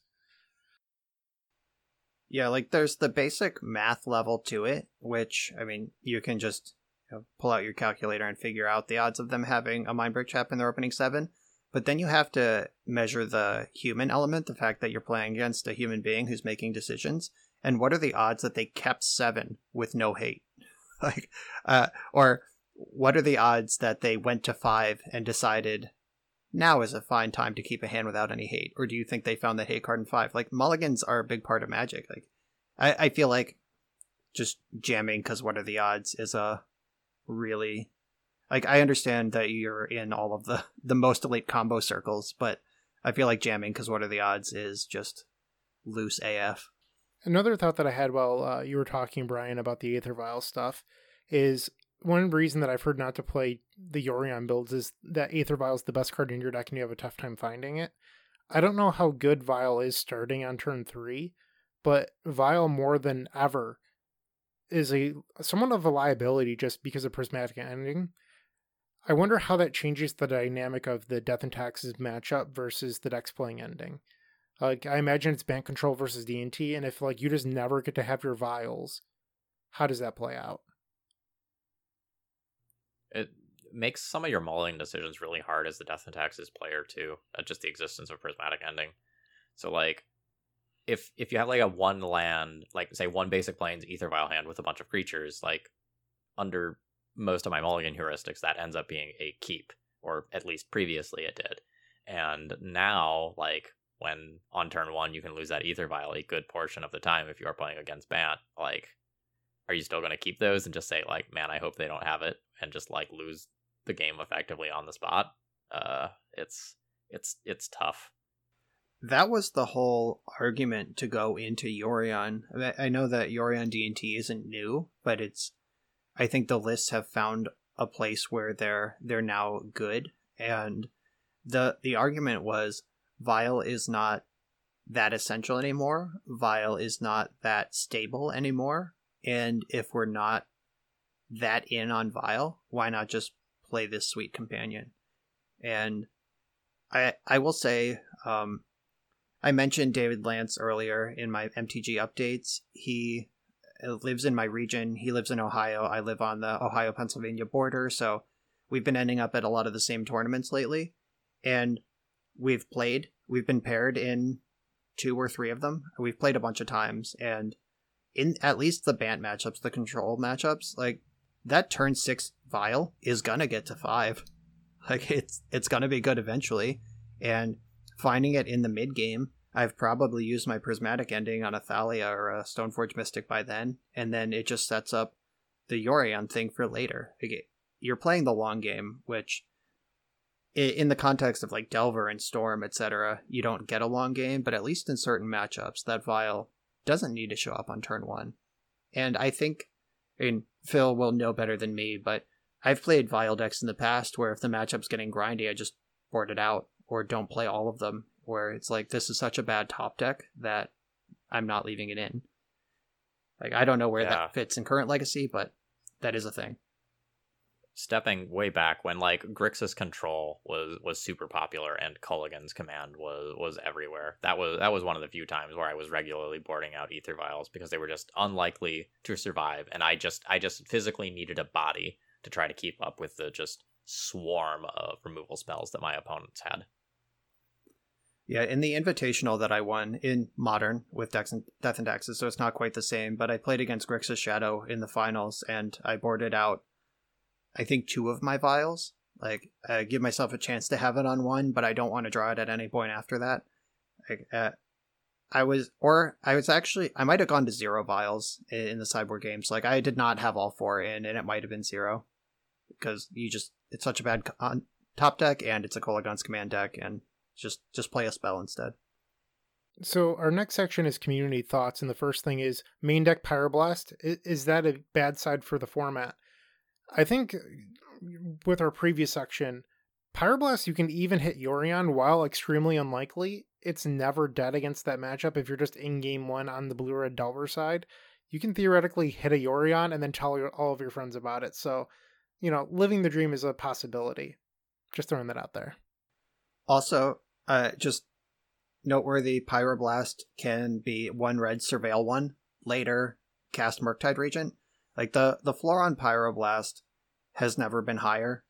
Uh, the cards in your deck just care about spells going on the stack or spells being in your graveyard, even in non-blue matchups. So that is a pretty low cost addition to get a huge edge in the Delver Mirrors and control matchups. The point, uh, Anurag tweeted this by the way. If you're not on Twitter, this is where this conversation comes from, or or was it? It was was. right? Not Bob. Yes. Yeah, okay. Yeah, Anurag said if Pyroblast is in main decks, the format is unhealthy. And that might be true. Uh, it is certainly a sign that the people doing that believe the metagame is small enough that that's the right call. And that's been a thing in Vintage for quite some time, where obviously the blue cards are just horrendously broken. But in Vintage, you play these main deck Pyroblast to keep up in the blue mirrors, but then Shops and Dredge and Hogaak and etc. are all also pillars of the metagame. So it, you end up with a dead card or a bad card. Like I, I think even though like the floor of Surveil one and exile it to Murktide Regent is there, I think that's a pretty you wouldn't play that card. Like one red, mill one, maybe like I, I don't know. You just wouldn't put that card in a Delver deck. Uh, but the upside is there, and the I think Death and Taxes being a huge part of the metagame right now, the Yorion taxes, I think that they're sort of preying on this inbred Delver metagame. Uh, what what do we think about the the Pyroblast? historically i have been a person who benefited a ton from all of these anti-blue like decisions. Like every time that my opponent has like a a veil of summer a defense grid a pyroblast in their main deck i am usually going to be one of the people who benefits from those things. So like to me this this just seems like a, a basic deck building decision not a sign of like this is unhealthy. Like this is this is just metagame. This is just against hedging against what you expect to see the most this is your spell spell pierce versus chain lightning sort of thing i don't see this as unhealthy Delver's never had card selection like Dread Horde, or I'm sorry, not Dread Horde, uh, Dragon Rage Channeler. So they've never been able to just go, hey, that's dead in this matchup, mill it before I draw it, which uh, is also a part of what Brian was describing. But they get to selectively choose their draw steps more than ever. When we first uh, described this card, we were talking four to six surveils a game. In playing, at least the combo mirror or the combo matchup versus Delver, they get way more than six. So I understand that's only one matchup, and maybe against the Mirror or Bant, that dies a lot faster, and they might only get four to six. But against me, it's often way more. So if you stack that card quality up, and if you ever have two of them in play, you really get nice card quality. So it's just another added benefit. And if you have that power, why not play some main deck haymakers like Pyroblast? Yeah, and even just on top of the the number of surveils, the the way that surveil lines up with the game plan you're on anyway, just ponder, look at an extra one, or brainstorm, look at an extra one, put two back, cast the Mishra's Bauble you just drew off brainstorm, mill one of the cards you don't want. Like just the the way that this slots together with the card selection that the deck already had is completely bonkers. I think one of the interesting things about the Delver deck right now is that there's so many micro decisions. And if you're a really good magic player, you get to abuse that. And because that's like when peak like when you had the Delver mirror in standard, all those micro decisions that really mattered, usually the best player won because it was getting closer and closer to chess. That's what we're doing right now in the Delver mirrors. Yeah, I haven't played a lot with the legacy version of the deck, but I recorded a modern league, and like I said before, it's basically the same deck. And I played a mirror, and it felt like chess. It honestly felt like I, went two and one in that matchup, and the game that I lost, I missequenced or I chose poorly on a surveil or some stupid thing happened, and the advantage snowballed away from me, and I won the two games where I felt I played well. Uh, in my first Eternal Week on top eight, I was playing Grixis Delver, and my win in round I was on the back foot against Deadguy Ale, and Randy Buehler was doing commentary, and he was kind of busy telling stories about the olden days and like uh, Chris Pikula and Deadguy Ale and stuff, and not really paying attention to all the decisions I was making. But like I was on the back foot, and every turn I had the perfect card. It was like, but I was pondering, brainstorming, shuffling in between, and I ground grounded out, turned it around. It was like oh, he has to draw lightning bolt to stay alive here. Lightning bolt. And then, oh, he has to have exactly electricity to stabilize this one. Electricity. And I was making tons of like behind the scenes, like seeing the matrix, like the zeros and ones scrolling through the air. Like I, I was dialed in and feeling amazing. And when you're in that zone in the Delver, in the Delver decks that can select that much, anything is possible. And this deck, like you said, is just selecting more and more often, and you get so many more decisions. And uh, the the Gul and the Jarvises uh, out there, they're gonna farm with this deck as long as they can. Hundred percent agreed. So the next question is: Is Jeskai Reg still still tier one? What do you two think?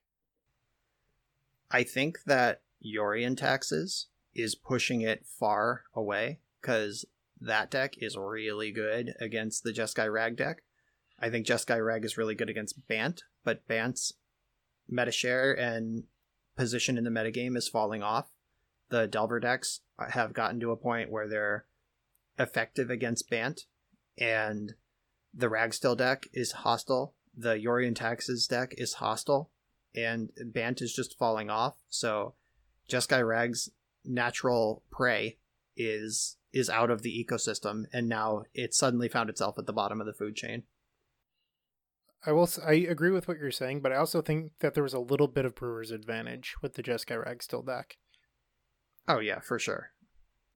So my my thought on it was that like I think two weeks ago when we recorded, we all kind of thought that the Jeskai Ragstill deck was still a little bit loose around the edges. Some of the numbers looked weird. Some of the things weren't still quite perfectly tuned. And I think some of that stuff just kind of like finally caught up to it. And I think uh, some people like recognizing some of the awkwardness ended up moving on to other strategies. And I, I, I just heard a lot of people talking about like how many of their matches were go- either going to time or just like taking eons and eons and eons. And I, I, I think that has just like the combination of those two things has discouraged some people from like choosing to put in the work to make that deck I've, better. I've run into a few lists that I think are actually pretty interesting. So these lists are taking the successful parts of the Ragstill deck and then combining them with Blue Red Delver. So you get four Expressive Iteration, you get the Channelers, you get the Murktides, you know, the Ragavans, all that good stuff.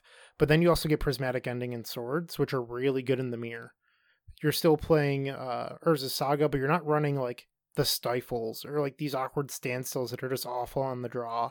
So it's cutting a lot of those cards that are just like not great all the time and those cute like retrofitter foundry type cards and you're just playing the bangers. So I've run into that. Man, you just fucking hate Retrofitter I Foundry, do, not you? but it's just playing bangers. Card's really good. Um, so yeah, it is. that like I've uh, like when I faced it, it seemed really good because it seems like you have the best of both worlds. I don't know if this will be a deck moving forward, but at least it impressed me. I expect it to come back at some point in in the future, but I I think it's like time in the sun where it was like very clearly one of the top three decks in Legacy has passed. And the thing you were just saying about cutting the stifles, adding expressive iteration, having white removal, that's what I was saying before about going bigger in the Delver Mirror. Uh, uh, using their core, but having the supporting cast be hostile towards Delver. Take their best cards, beat their other cards. Like that's that that's just what I was saying earlier, and we've circled back to it. So that that was cool. I didn't know you were gonna do that. So Mishra's Bauble, I know that we talked about this a little bit earlier, but I'm glad to see that it's like picking up. Brian, I think it was two weeks ago, said like look at modern for what Legacy will do, and it looks like Brian was just like two weeks ahead of us.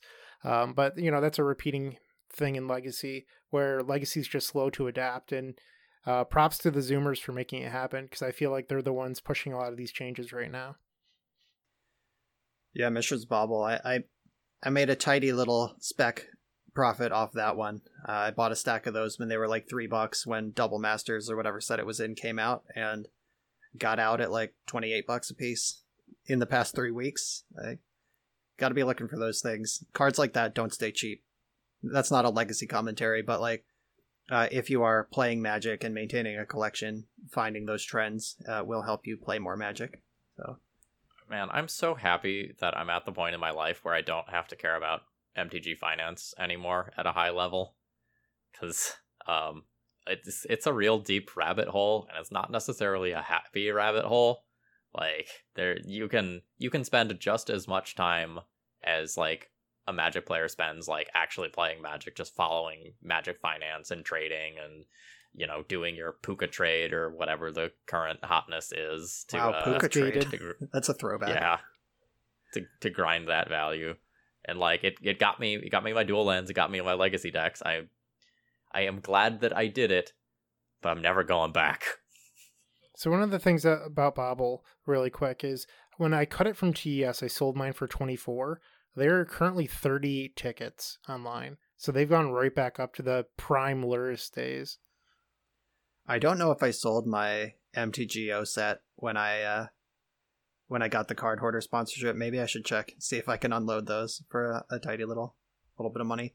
But uh to to Phil's point of ignoring MTG finance, like I am not deep on MTG finance, but one of the things that I do as a player is like when I see a card that is good and not getting attention, I will do small specs here and there. Like I, I don't have a giant bankroll. I'm not a store. I'm not interested in like studying price trends, but I tweeted about Dress Down like two weeks ago. I bought 50 copies of Dress Down and I spent like $61 with tax and shipping to get 50 copies. It's a three to four dollar card right now. It's it's jumped up already just in three weeks, and uh, I I try to share those t- tips with my Patreon first, and then after a few days, I share it with Twitter. And I'm not an MTG finance person, but you're leaving money on the table if you don't identify a good card and then make a move on it. as a side note it's also weird as a content creator how much power you potentially have to influence the the card market. Oh yeah, like have have have you done it yet brian? Have you like gone to a card and been like that's me. I did that. I so the the fast rise of dress down it's hard to know because it's an in print card that was until very recently a bulk rare.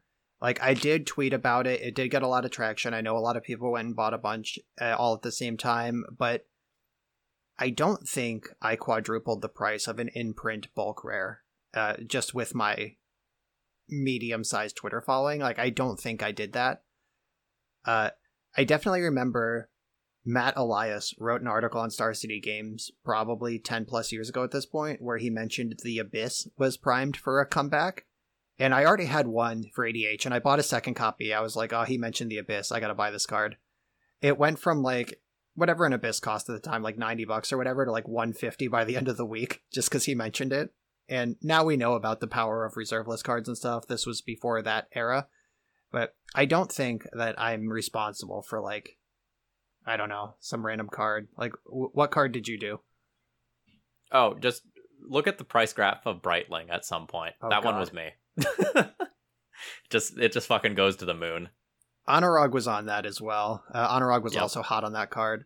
He beat me with it in a Star City Duel for Duels, which to this day is one of my most embarrassing losses in the history of Magic the Gathering. Uh, he this was right after the top ban, and I had adopted Mentor and gotten off counterbalance. He adopted Soothsaying to try to keep counterbalance alive, and he did curve Soothsaying into counterbalance in a Miracle's Mirror, and I was like, great, I'm gonna lose to this shitter. And then like when he could have won with anything, he could have won with uh, Tundra Wolves. He played Brightling, and he's and then he was like, "Yeah, this Brightling's great, isn't it?" I was like, "No, you just have me locked out with counterbalance." But yeah, there there was a hot moment for Brightling. Brightling was like one of the best cards in Death and Taxes for like literally two weeks, and then the metagame shifted it and it was like unplayable. But for those two weeks, I was like attacking under ensnaring bridges and like it was surviving like lightning bolts and it was just like fucking unkillable. Very nice. And then the format shifted into Baleful Strix, and I was just like, oh damn it. So there's a card recently that I wish I could take credit for, but I doubt it's actually me. Wishclaw Talisman has gone up to three dollars, and you might be thinking like Bryant, no one plays the Epic Storm, and that's true.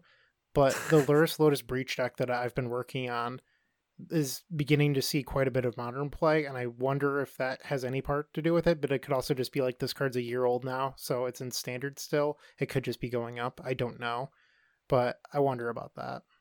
Yeah, it could just be Throne of Eldraine starting to rotate out of standard.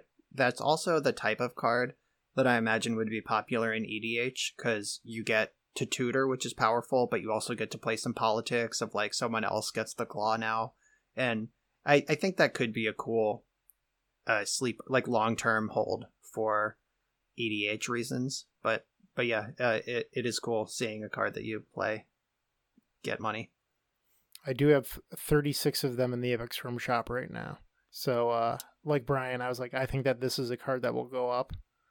Yeah, honestly, if you're willing to hold for like two or three years, it's hard to miss. Like if you just see like some rare, it's like, oh, some commander player will like this. I'll, I'll buy like fifty of them at bulk prices and sell them all for two bucks in two years. And Yeah, why why why do you think all the stores buy your your bulk rares? It's because like they can take the temporary hit and then, you know, if 1% of those cards end up going up in value significantly, they uh they make their money back and then some.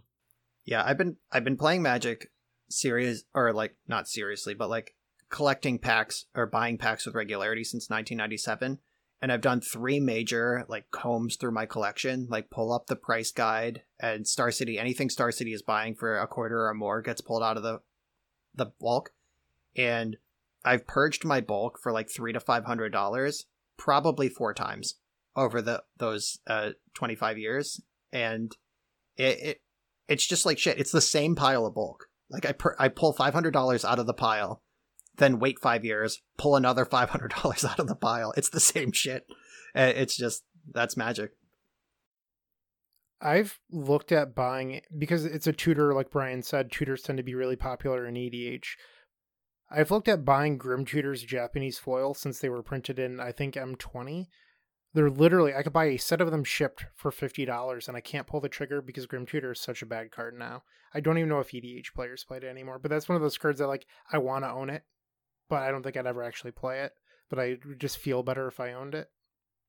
I mean, you should probably fire it off. I, I think you can afford fifty dollars. Yeah, h- how can you lose out on that purchase? Like that that will certainly pay for itself if you sit on it for a few years.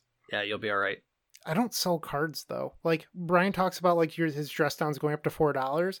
The first thought in my head was like, what the fuck? How am I going to get rid of forty dress downs now or sixty dress downs? Like I just don't have that outlet. So like, do I just like post them to TCG Player myself and take a hit on each one and pray that people buy them from me? Do you have Facebook? There's like the the like sick deals group. My stack of baubles was gone in like four hours. I Well, had you're something. cooler than I am, Brian.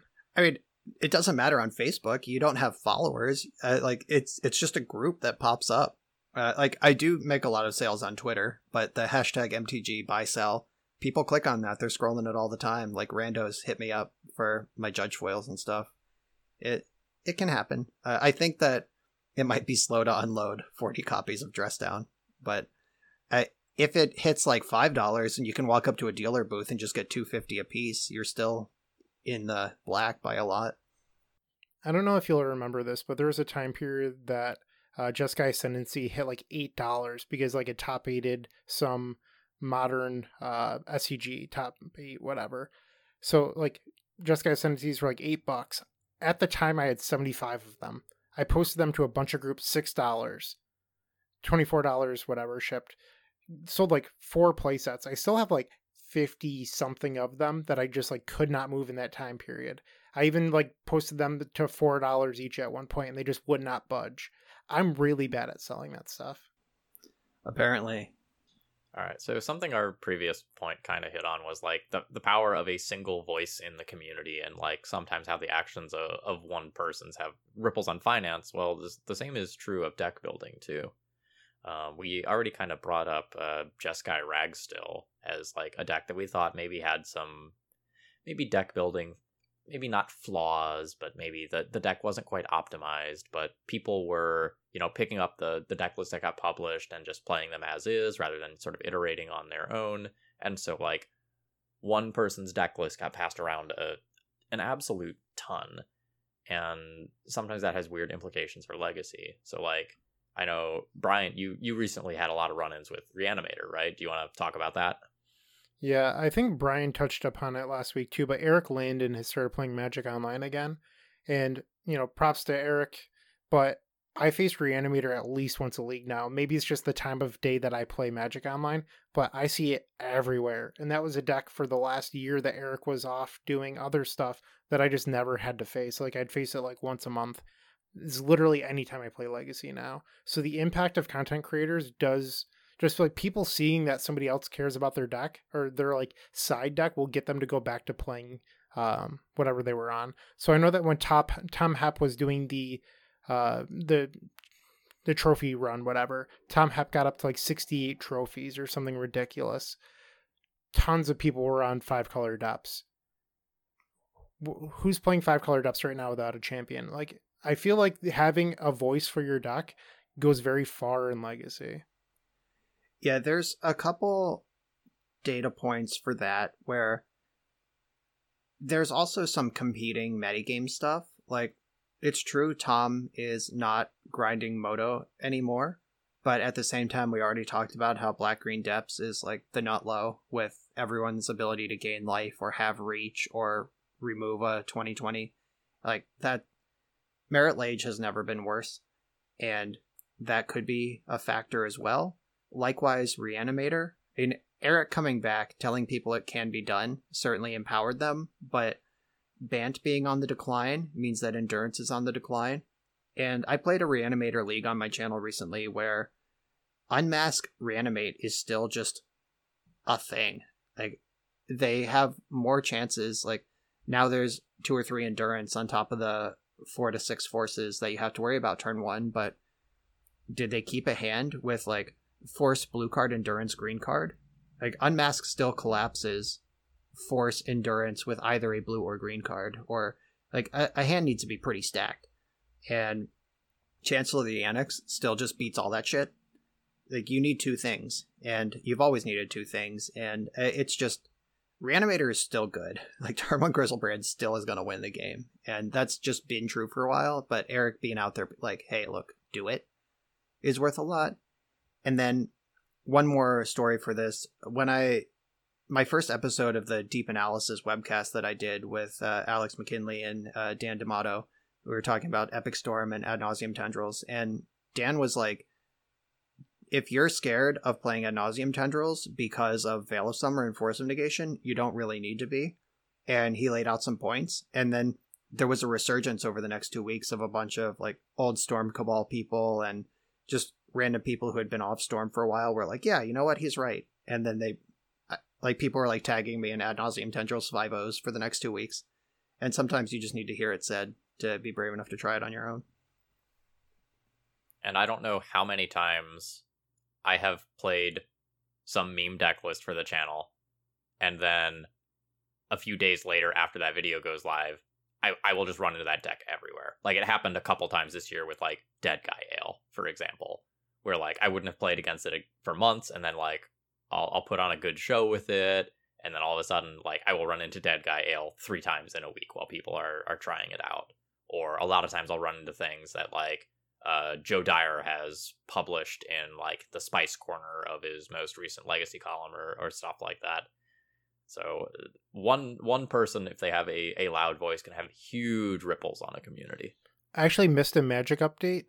Uh, so I faced someone on Brian Koval's latest Shark Still list over the last two weeks that had both Null Rod and Mindbreak Trap in it because that's what Brian recommended in his video. Okay, so this is a preposterous story with multiple twists and turns that you're all going to have to listen to because I'm going to tell it. So, somebody submitted a Shark Still deck for me to play on the channel. I opened up their email. I went to record it. I recorded their league.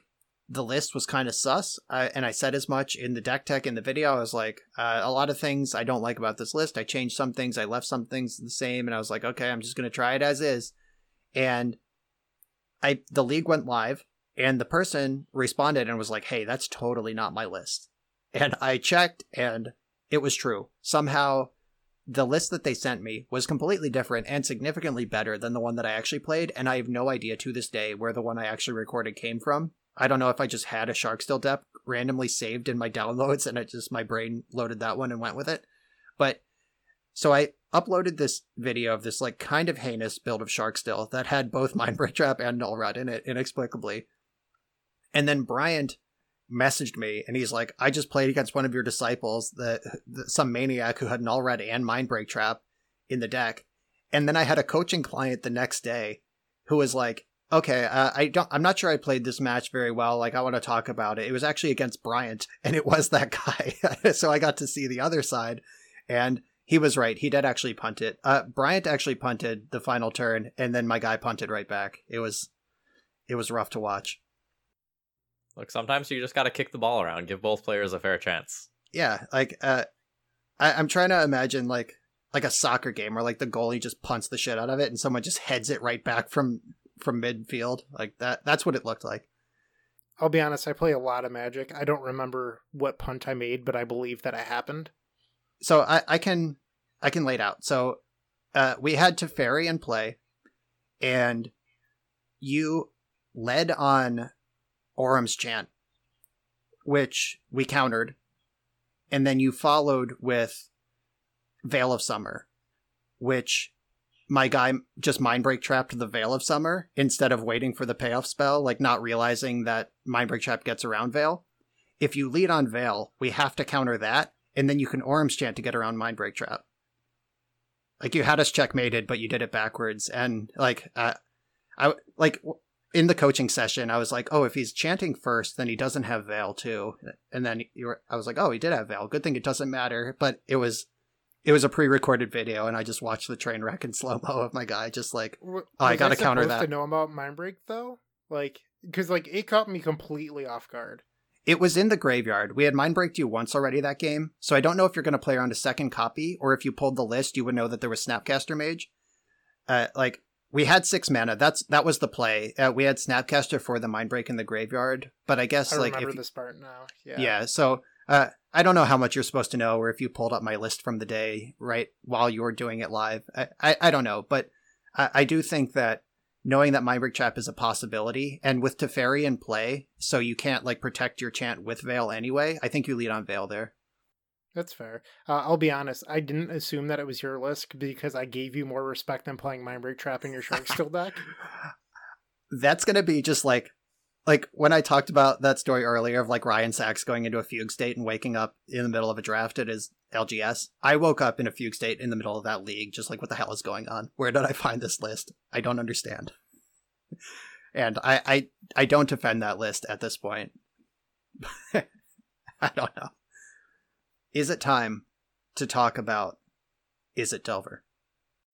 Metagame health How we how how we feeling about the the format? I'll I'll I'll start. My my thoughts are simple.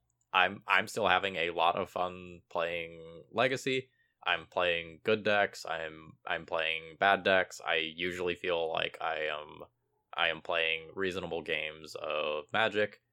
I don't feel like I did in previous points in the past two years, where I just like feel absolutely crushed by like Dreadhorde Arcanist or uh, the the companions, especially Lurrus. I I think things are okay right now, although I understand why people are frustrated. I'm going to echo Phil's thoughts to start.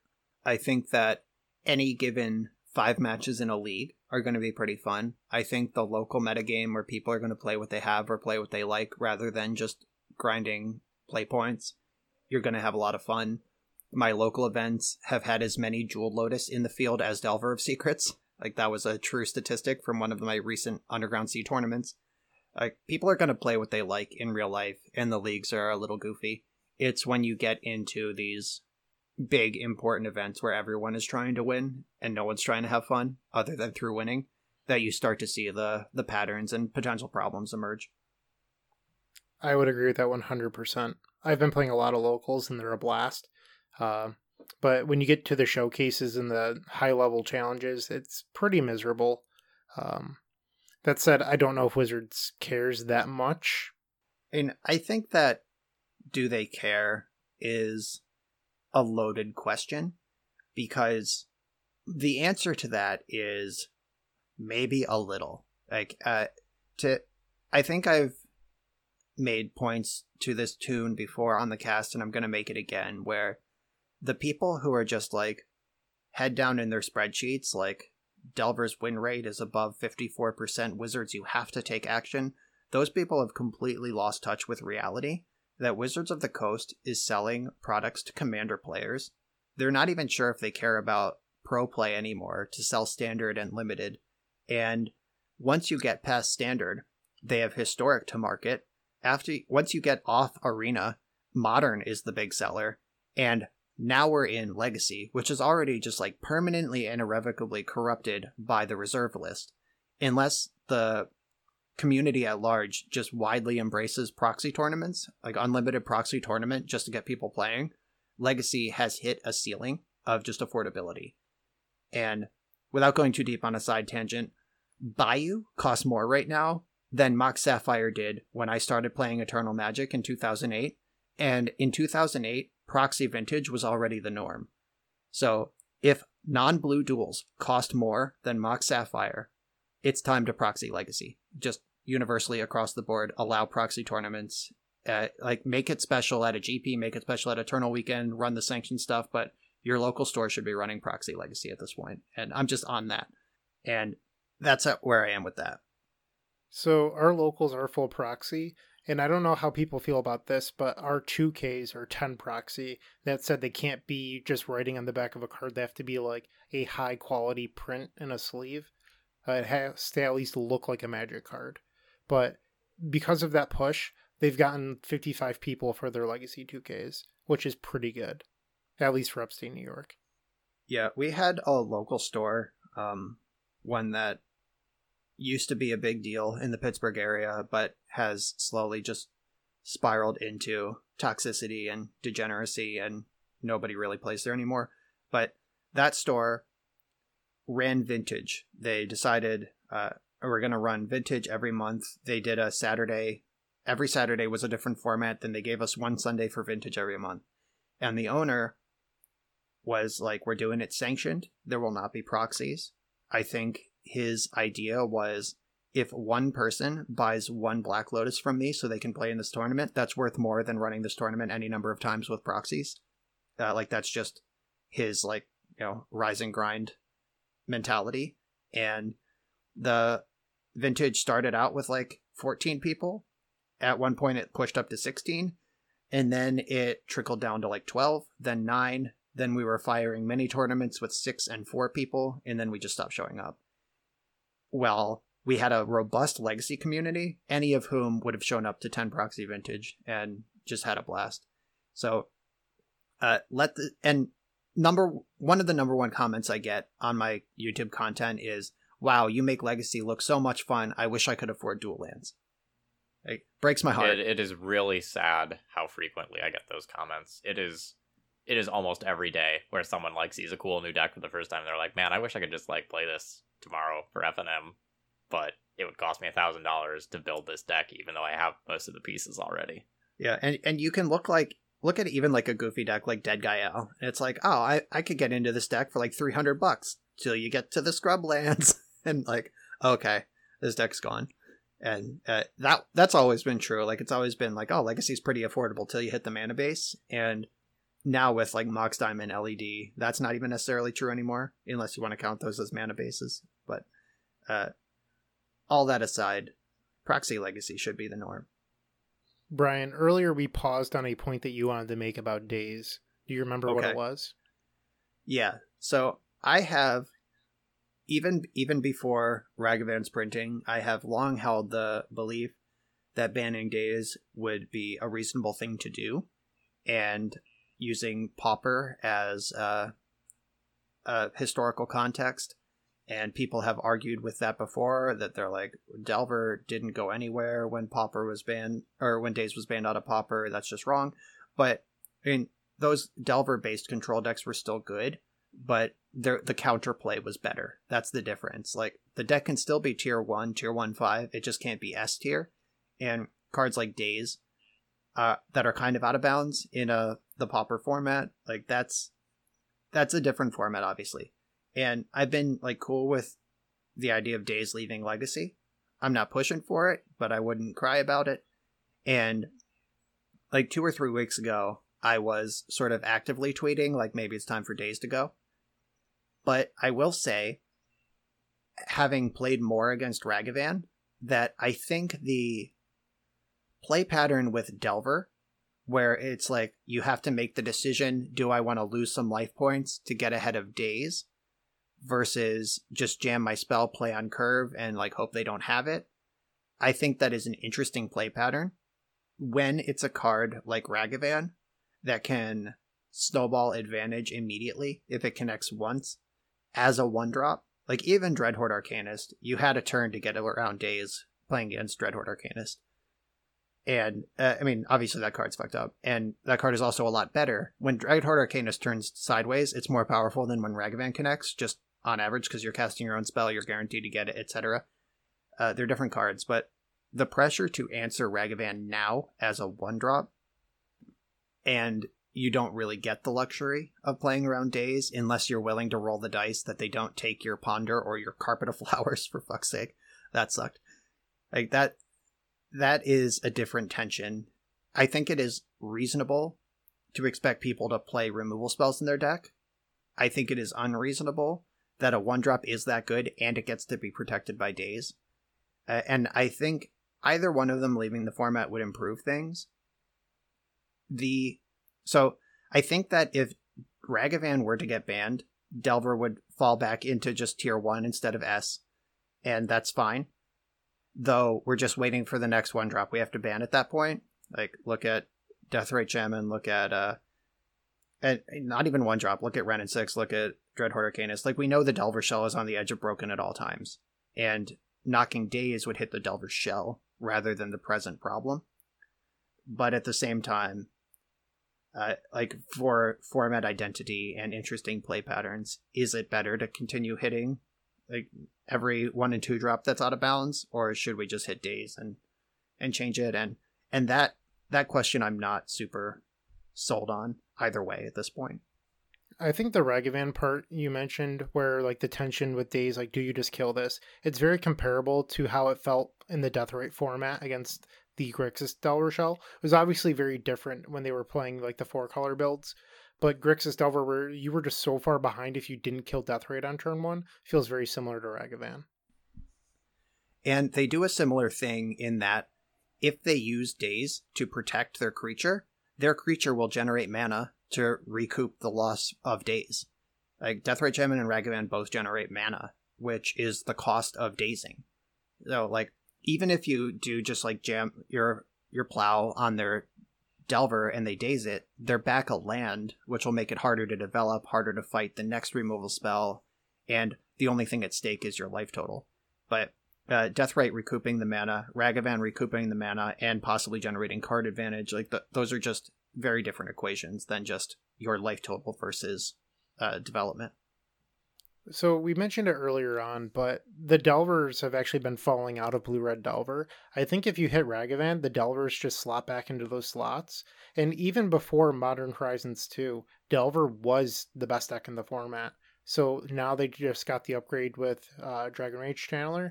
I wouldn't expect things to change. They even got a slight boost, which is maybe okay if they only hit Ragavan, but still fairly boring, at least in my opinion. So you can so thinking Delver is boring and thinking Tel- Delver is a toxic chokehold on Legacy are They're two completely different different things, things. And uh, Delver will always be boring, and Delver will always be good. And uh, especially if you're locked in the position of I'm never going to join them, I'm only going to try to beat them. And uh, okay, yep, they had the Delver, they dazed me. Uh, yeah, good game, whatever. Uh, sure, you had the second force, good for you. Like those games are going to happen, but I think that just the the raw Delver shell, where the only thing at stake is your life total, and they're not easily generating card advantage while reducing your life total. I, I think that that Delver deck is great for Legacy, and I'm, but again, we're just signing up to just have to ban every playable one and two drop out of Delver for the rest of time if we don't actually attack the shell. What this is just a hypothetical. I'm not advocating for this. I'm just asking a question. What do you think would happen if they hit both Daze and Ragavan? I don't know. Uh, I'd have to see it. Like I've I've put zero thought into that theory crafted world. I don't think those sorts of conversations are useful, really. Like I I will I will expend all my my brain power and put my effort and energy into those things when they happen. But like when you just get like the Reddit posts that are like, "Hey, how do I change my deck if this thing gets banned?" Like, why aren't you working on what we have in front of us? Like, I I, I want to focus on the things that I am going to be playing against, and not expend my brain power on like the the, the what ifs. So I agree with that to a certain extent. The problem is that whenever you talk about ban discussions, people go, "Well, if you ban Daze, combo is going to wreck the format." That's like one of the number one responses. So having people discuss hypothetical possibilities while not being super useful if you're at least talking about it maybe some of those opinions change because i don't think combo would actually take over the format and i bet that delver would still be a tier one deck uh, obviously Oh, there's no way of knowing would. but I, I still think delver would just sit on the top of tier one it would just be a lot more balanced Yeah, I mean, I agree with that for sure. The the more so than like fleshing out your ban list and like next order consequences and stuff of your ban discussion, I think more the saving the energy is on like who are you and why do you need to have a fully fleshed out ban theory? Are you Wizards of the Coast? Like, are you gonna do anything to actually get that done? Like, it, like you and like Jarvis and like Bob Wong or whatever can like scream at each other in Discord about Daze versus Ragavan versus whatever versus combo forever, but none of that is actually a, a decision being made. And I think that's I I'm mostly on Phil's side of, uh, you know the the.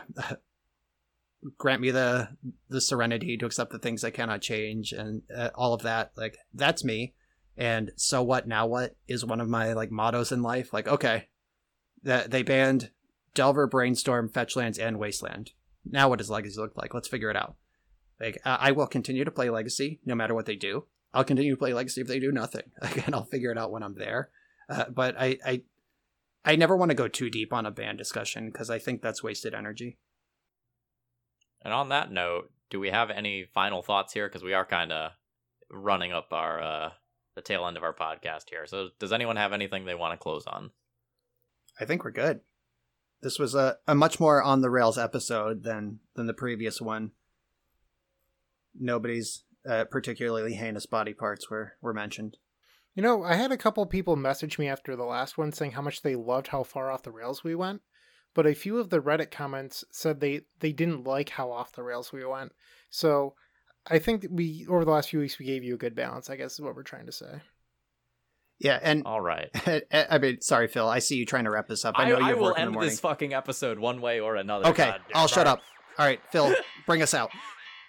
All right. Thank you all for joining us. We'll be back again in two weeks. See you later. Thanks for listening. We hope you enjoyed.